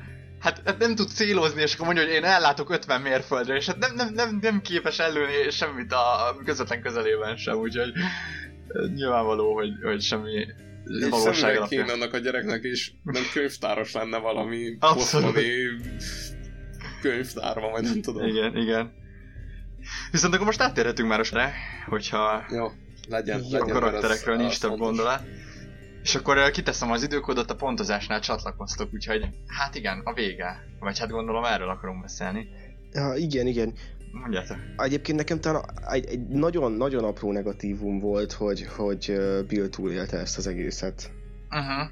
És hogy, hogy, hogy én azt hiszem, hogy én azt, tehát hogy próbáltam, ugye, hogy ö, kevés western láttam, és próbáltam felvenni a logikát, és akkor már értem, hogy amerikai western oké, okay, spagetti western oké, okay, és akkor így éreztem, hogy akkor ez így kb. merre felé lavírozik, és hogy a film szerintem folyamatosan abba az irányba ment, hogy a végén ő meghal valamilyen szinten. Igen, és Tehát, hogy ezért a- lepett meg, hogy nem. Ja, igen, igen, én az első 20 percben már így elkönyveltem, hogy, hogy valamilyen ö, m, tragédia folytán ő meg fog halni. És, és hát végül nem. végül nem, és végül egy ilyen, ilyen no- nosztalgia heroikus jelenet sor volt talán, vagy nem, nem is tudom, hogy hogyan leírni, ami történt a végén. De én, én, azt, én azt gondolom, ez az én megfejtésem, hogy szerintem a Vilmani karaktere szimbolizálja ezt a western westernséget, magát a western mítoszt, és ez csak egyszerűen annyi, hogy ő túlélte, hogy ez a western mítosz így át tudta menteni magát azon túl is, hogy, hogy így leszámoltak vele, tehát meghaltak az ikonikus karakterei, meghalt a sheriff, meghal az English Bob, meghal a Ned Logan, de hogy mégis ez a, ennek a Igen. karakternek a szelleme valahogy tovább. És, és ráadásul úgy, úgy zárul le a film, hogy ugye ő ellovagol, és, és az író pedig így utána néz. Igen, igen, és igen. akkor így, így, így bámulja, és akkor lehet, hogy írja tovább róla a történetet, tehát hogy maga a történetírás az nem, igen, nem én szűnik ezt, meg. Pont ezt, igen, ezt gondolom, igen. De ezt, nagyon ezt. örültem annak a, a mészárlós jelenetnek a kocsmában, mert hogy így... mert mondtam, szadista vagy. Nem azért, mert egy szadista vagyok, hanem mert pontosan én nem éreztem azt, hogy, hogy ennyire meg lehet változni, hogy ezt el lehet temetni egy életre a múltat, és hogy ahogy ott föltört, és az ilyen, tudod, ilyen régi zsigeri reflexek egyszerűen így kijöttek a kis ujjából, és mindenkit halomra lőtt, az, az Igen, zseniális. és azelőtt így minden pisztolyán remegett a keze egy kicsit, meg folyamatosan, és a végén nem. Ott olyan stabilan ja. becéloz, és paf, paf, paf, mindenki egy lövés. És látod, hogy föltört a, a régén. Igen, Viszont igen. utána ja, meg ugye, ugye új, újra bejött az alkohol. Ó.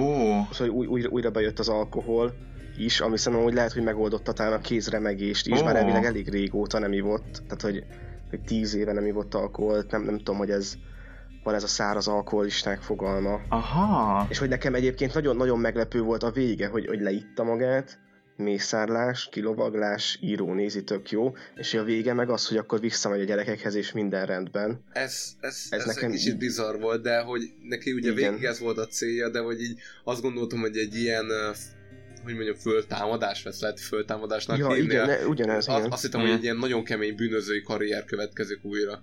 De ne, hát szerintem ez, ez, ez egyszerűen csak az, erre már nincs így így ereje, vagy nem is tudom, ez, ez már így tényleg tényleg az idő is elmegy fölötte, szóval azt is ér, érzi ebbe a, én azt is éreztem ebben a történetben, hogy mennyire determinált az emberi lét, és hogy tényleg az, hogy, hogy, hogy így, így ott vagy, aztán meghalsz. Az az, az, az élményem, hogy ez a, ez a film, vagy a spagetti western és az amerikai western közé esett be a kett, vagy félúton. Hát uh-huh, igen, uh-huh. hát maga Clint Eastwood a kettő között van félúton, úgyhogy Úgyhogy igen, ez, ez, ez benne van. És az, az a kérdés, az a jó kérdés, mert hogy a, a, tehát a régi western, vagy a, az amerikai western, ugye mindig egyértelmű az igazság, meg az igazságosságnak a keresése, a spagettikben pedig teljesen fejjel lefelé fordul az egész, és nem tudjuk, hogy, hogy hol, a, hol a centrum.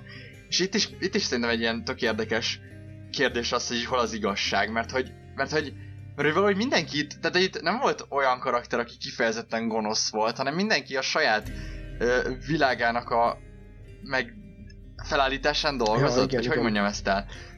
Abszolút. Tehát a, a film elején, amikor a, végül elviszik a lovakat a bordéházba, és akkor ott az egyik srác felajánlja a, a legszebb lovát. Igen, igen. Hogy, hogy, hogy adja el a lány. És hogy valójában az is egy az nagyon jó árnyalás volt, és az is tök jó, vagyis tök érthető volt, hogy utána me- megdobálják őket uh, trágyával, mert hogy mert egyszerűen képte annyira bosszú fűti már őket, hogy, hogy képtelenek erre a, igen. ennek a kezelésére, ennek a helyzetnek, és hogy szerintem az, az egész igazságdimenzió az így ki van véve a filmből, tehát hogy így nem hiszem, hogy van olyan karakter, aki nyerne bármit is. Igen, itt megint csak elmondható, hogy relatív igazságok élnek egymás mellett, és Ja, igen. És így csak, csak így egymáshoz mérlegelheted őket, de, de így senkinek nem lesz végső igaza. És igen, és hogy a Wilmani meg a Ned karakterének ugye az volt a klasszikus viselkedése mindig is, hogy hát megöltük a rosszat, és hogy akkor nyilván oda jön hozzájuk valaki ezer dollárral, akkor nyilván mit tudnak, hát megöljük a rosszat. Ott van a sheriff karakter, aki ö, kitiltja a fegyvert, mert hogy a fegyver veszélyezteti az ő házának az építését, meg az ő kis városát, de ez olyan terror folyamatokhoz nyúl, ami hát egyértelmű terrorizmusba hajlik ott, ahogy például, hogy megöli a Ned Logent is. És, és a, a végén, és akkor én megint visszaidézem azt a, amit ő mond a végén a házával kapcsolatban, és azt mondja pontosan, amikor lelövi őt a Clint Eastwood, azt mondja tőle, hogy, hogy miért így halok meg, hogy én nem ezt érdemlem, hát házat építek. És azt mondja, hogy azt mondja Clint Eastwood, hogy hát az érdemel, á, az érdemhez ennek semmi köze nincsen. és hogy, hogy, hogy, hogy így, Kurvára bazzeg, leszakom, hogy, bazd meg. hogy így, geci, hogy így, hogy így, tényleg, hogy, és hogy tényleg, nekem erről az jutott eszembe, hogy így a, hogy, hogy így, hogy így a világban is mondjuk egy csomószor érzi úgy az ember, hogy dolgok így értelmetlenül történnek, értelmetlen halálok, vagy értelmetlen szenvedések, és hogy, hogy valójában, valójában nincs is, létezik-e egyáltalán ilyen, hogy érdem, valamit én érdemlek a, az egyetemes objektív szintjén a Na, világban? az nagyon érdekes, hogy ugye a belső igény az megvan rá, tehát hogy... Az megvan, de... Valami fogalmad, ha valamiről tudsz fogalmat képezni, az talán létezik, nem? Csak, csak... Szerintem nem feltétlenül, de szerintem jó ebben hinni, és szerintem az ember automatikusan hisz ebben. Tehát én például azt gondolom, hogy ez, hogy ez sajnos nincs így, és hogy, hogy erről már beszéltünk, hogy, hogy a szenvedés az ugye nem, nem ö, jogosítja fel sajnos az embert arra, hogy utána ö, profitáljon, vagy hogy, vagy hogy nem, nem lesz sajnos több azáltal, hogy neki rosszabb sorsa lett, vagy szenvedett. Viszont szerintem ez, ez az abszolút így van, és szerintem is az a helyzet, hogy egy rakás értelmetlen halál van, és egy rakás olyan dolog történik, ami, ami nem, nem volt fair az adott emberekkel szemben, de szerintem úgy élhető a világ, hogyha az ember automatikusan a hétköznapokban keresi azt, hogy hát ugye ezt megérdemeltem, meg hasonlók, és egyébként a film rá is játszik erre, egy csomó utalás van a karmára, legalábbis kettőt tudok, és az egyik az ilyen nagyon szép, amikor próbál Clint Eastwood felülni az állatokra, vagy a lóra, és akkor mondja, hogy, hogy mennyire rosszul bánt az állatokkal, és a felesége megtanította neki, Igen. hogy amennyit rosszul bánt eddig az állatokkal, most az állatok rosszul bánnak vele, és ez tulajdonképpen egy ilyen karmikus dolog, ami hát a végén így na- nagy éven keresztül van húzva. És ez is milyen szép, ugye mondtam a Shane-nek a kapcsán, hogy a, a Shane típusú karakter az mindig így nagyon összhangban van a lovával, meg az állatával, és hogy a, a Django végén is például, amikor elkezdett trükközni a lóval, az is egy, az újfajta Django a Tarantinos, az is egy régebbi filmre e, hát egy utalás, és hogy tényleg nagyon sok volt az ilyen régi western karaktereknél, hogy így trükköztek a lovukkal, és hogy ez is mennyire szimbolikus, hogy már nincs, nincs összhangban a lovával, és hogy ez is talán egy ilyen, már így nem vagy összhangban a, a szellemeddel, vagy nem is tudom, a ló, uh, ugye azért... Igen, tehát hogy alapvetően Á, ez vagyugaton izgalmas. ö, ezeknek a legendás karaktereknek ö, igazából szellemi kapcsolatuk volt a, a saját lovukkal. Igen, tehát igen, igen. Valamiféle barátság, mint mondjuk ha ma talán a kutyákra lehetne azt mondani, hogy egy családban, mint hogyha családtagként viselkednének. Ezeknek az embereknek a ló, az Igen. nagyon hasonló. De most szerintem más volt, mint a kutya. Szerintem a kutya az sokkal inkább ilyen kis, kis barát, a ló meg valahogy ilyen méltóság teljes, ilyen egyenrangú Igen, mert ugye fél. egyszerre ugye a, a munkádhoz kapcsolódott, a társad volt az utazások során, egyszerűen Meg hát fél életedet a magad. nyerekben töl, töltötted, Igen, igen. tehát Tehát felültél rá, és ott azt mondtad, hogy a bizalmamat helyezem belét, hogy elviszel valahol. Igen, mert hogyha valahol fél, fél, félúton megadja magát, akkor beszoptad, és hogy így... Ja, ja, Hát meg, meg az egy kutyánál egy ló sokkal könnyebben meg tudja ölni az adott ember, tehát ha ledob magáról és Ja, igen, eltapos, akkor így vége. És ez, ez biztosan érzékeny Igen, meg van kapcsolat egy, be, lehetett. meg van ugye egy behódás, hogy ahogy betöröd a lovat, már maga az egy, maga az egy ilyen, ilyen szellemi kapcsolódás a kettő lény között talán. Igen, igen. Úgyhogy Hát, ez egy hát nagyon talán szép... Emlékszem, hogy az Old Shatterhand könyv az, em, talán pont úgy is kezdődik, hogy, hogy megérkezik, talán ő Angliából jön, és hogy megérkezik itt Amerikába, és hogy az első dolog az volt, hogy ő ilyen cowboynak állt, és hogy volt egy ló, amit nem tudtak betörni, és hogy ő volt az első, aki betört, és utána, az összes regényen keresztül akkor ő lesz a lóva, és hogy ez annyira egy ilyen, ha jól emlékszem, már nagyon rég olvas. Ez nagyon szép, igen. Értékeljük? Hú, értékeljük le ezt a filmet is, Igen. Ö, Kezdem az értékelést, én továbbra is azt mondom, hogy ha valakinek tetszettek a westernek, mondjuk az első három, amiről beszéltünk, akkor szerintem az tök jó, hogyha még több, több, több western néz, és aztán ezzel rárakja a pontot, mert abszolút érdemes rá ez a film. Szerintem ez egy 8-as, erős Én 8-as. csatlakozom Ákos mellé a pontszámot illetően, ez egy 8-as, ugye kis, nem tudom, diszkomfort érzések miatt tudok levonni egy pontot, lett 8. Én uh, ugyanígy, ugyanígy vagyok ezzel, és ugyan, uh, a tanácsát fogadjátok meg Ákosnak, uh, mindenképp nézzet, nézzetek, nézzétek meg ezeket a filmeket, és nézzetek westerneket, hogyha szeretitek, és csak utána nézzétek ezt. Uh, fantasztikus film. 8 és fél talán, mert nem akarok csak egy 8-est adni, mert az olyan nem tudom, olcsónak érezni, vagy nem tudom, úgyhogy 8 és fél. Ja, és akkor uh, ez volt a westernekkel foglalkozó vágatlan verziós adásunk. A témák, amikről beszéltünk, csomó-csomó linket említettünk, ezeket le fogjuk tenni a leírásba, tehát lent megkattinthatóak, az időkódokat is majd látni fogjátok, illetve én további szép estét vagy napot szeretnék nektek kívánni, akinek amit, sziasztok! Sziasztok! Sziasztok! Szaladj haza és mondd el a mamádnak, hogy... Mondd, hogy minden rendben van. És hogy nincs már egy fegyver sem a vidéken.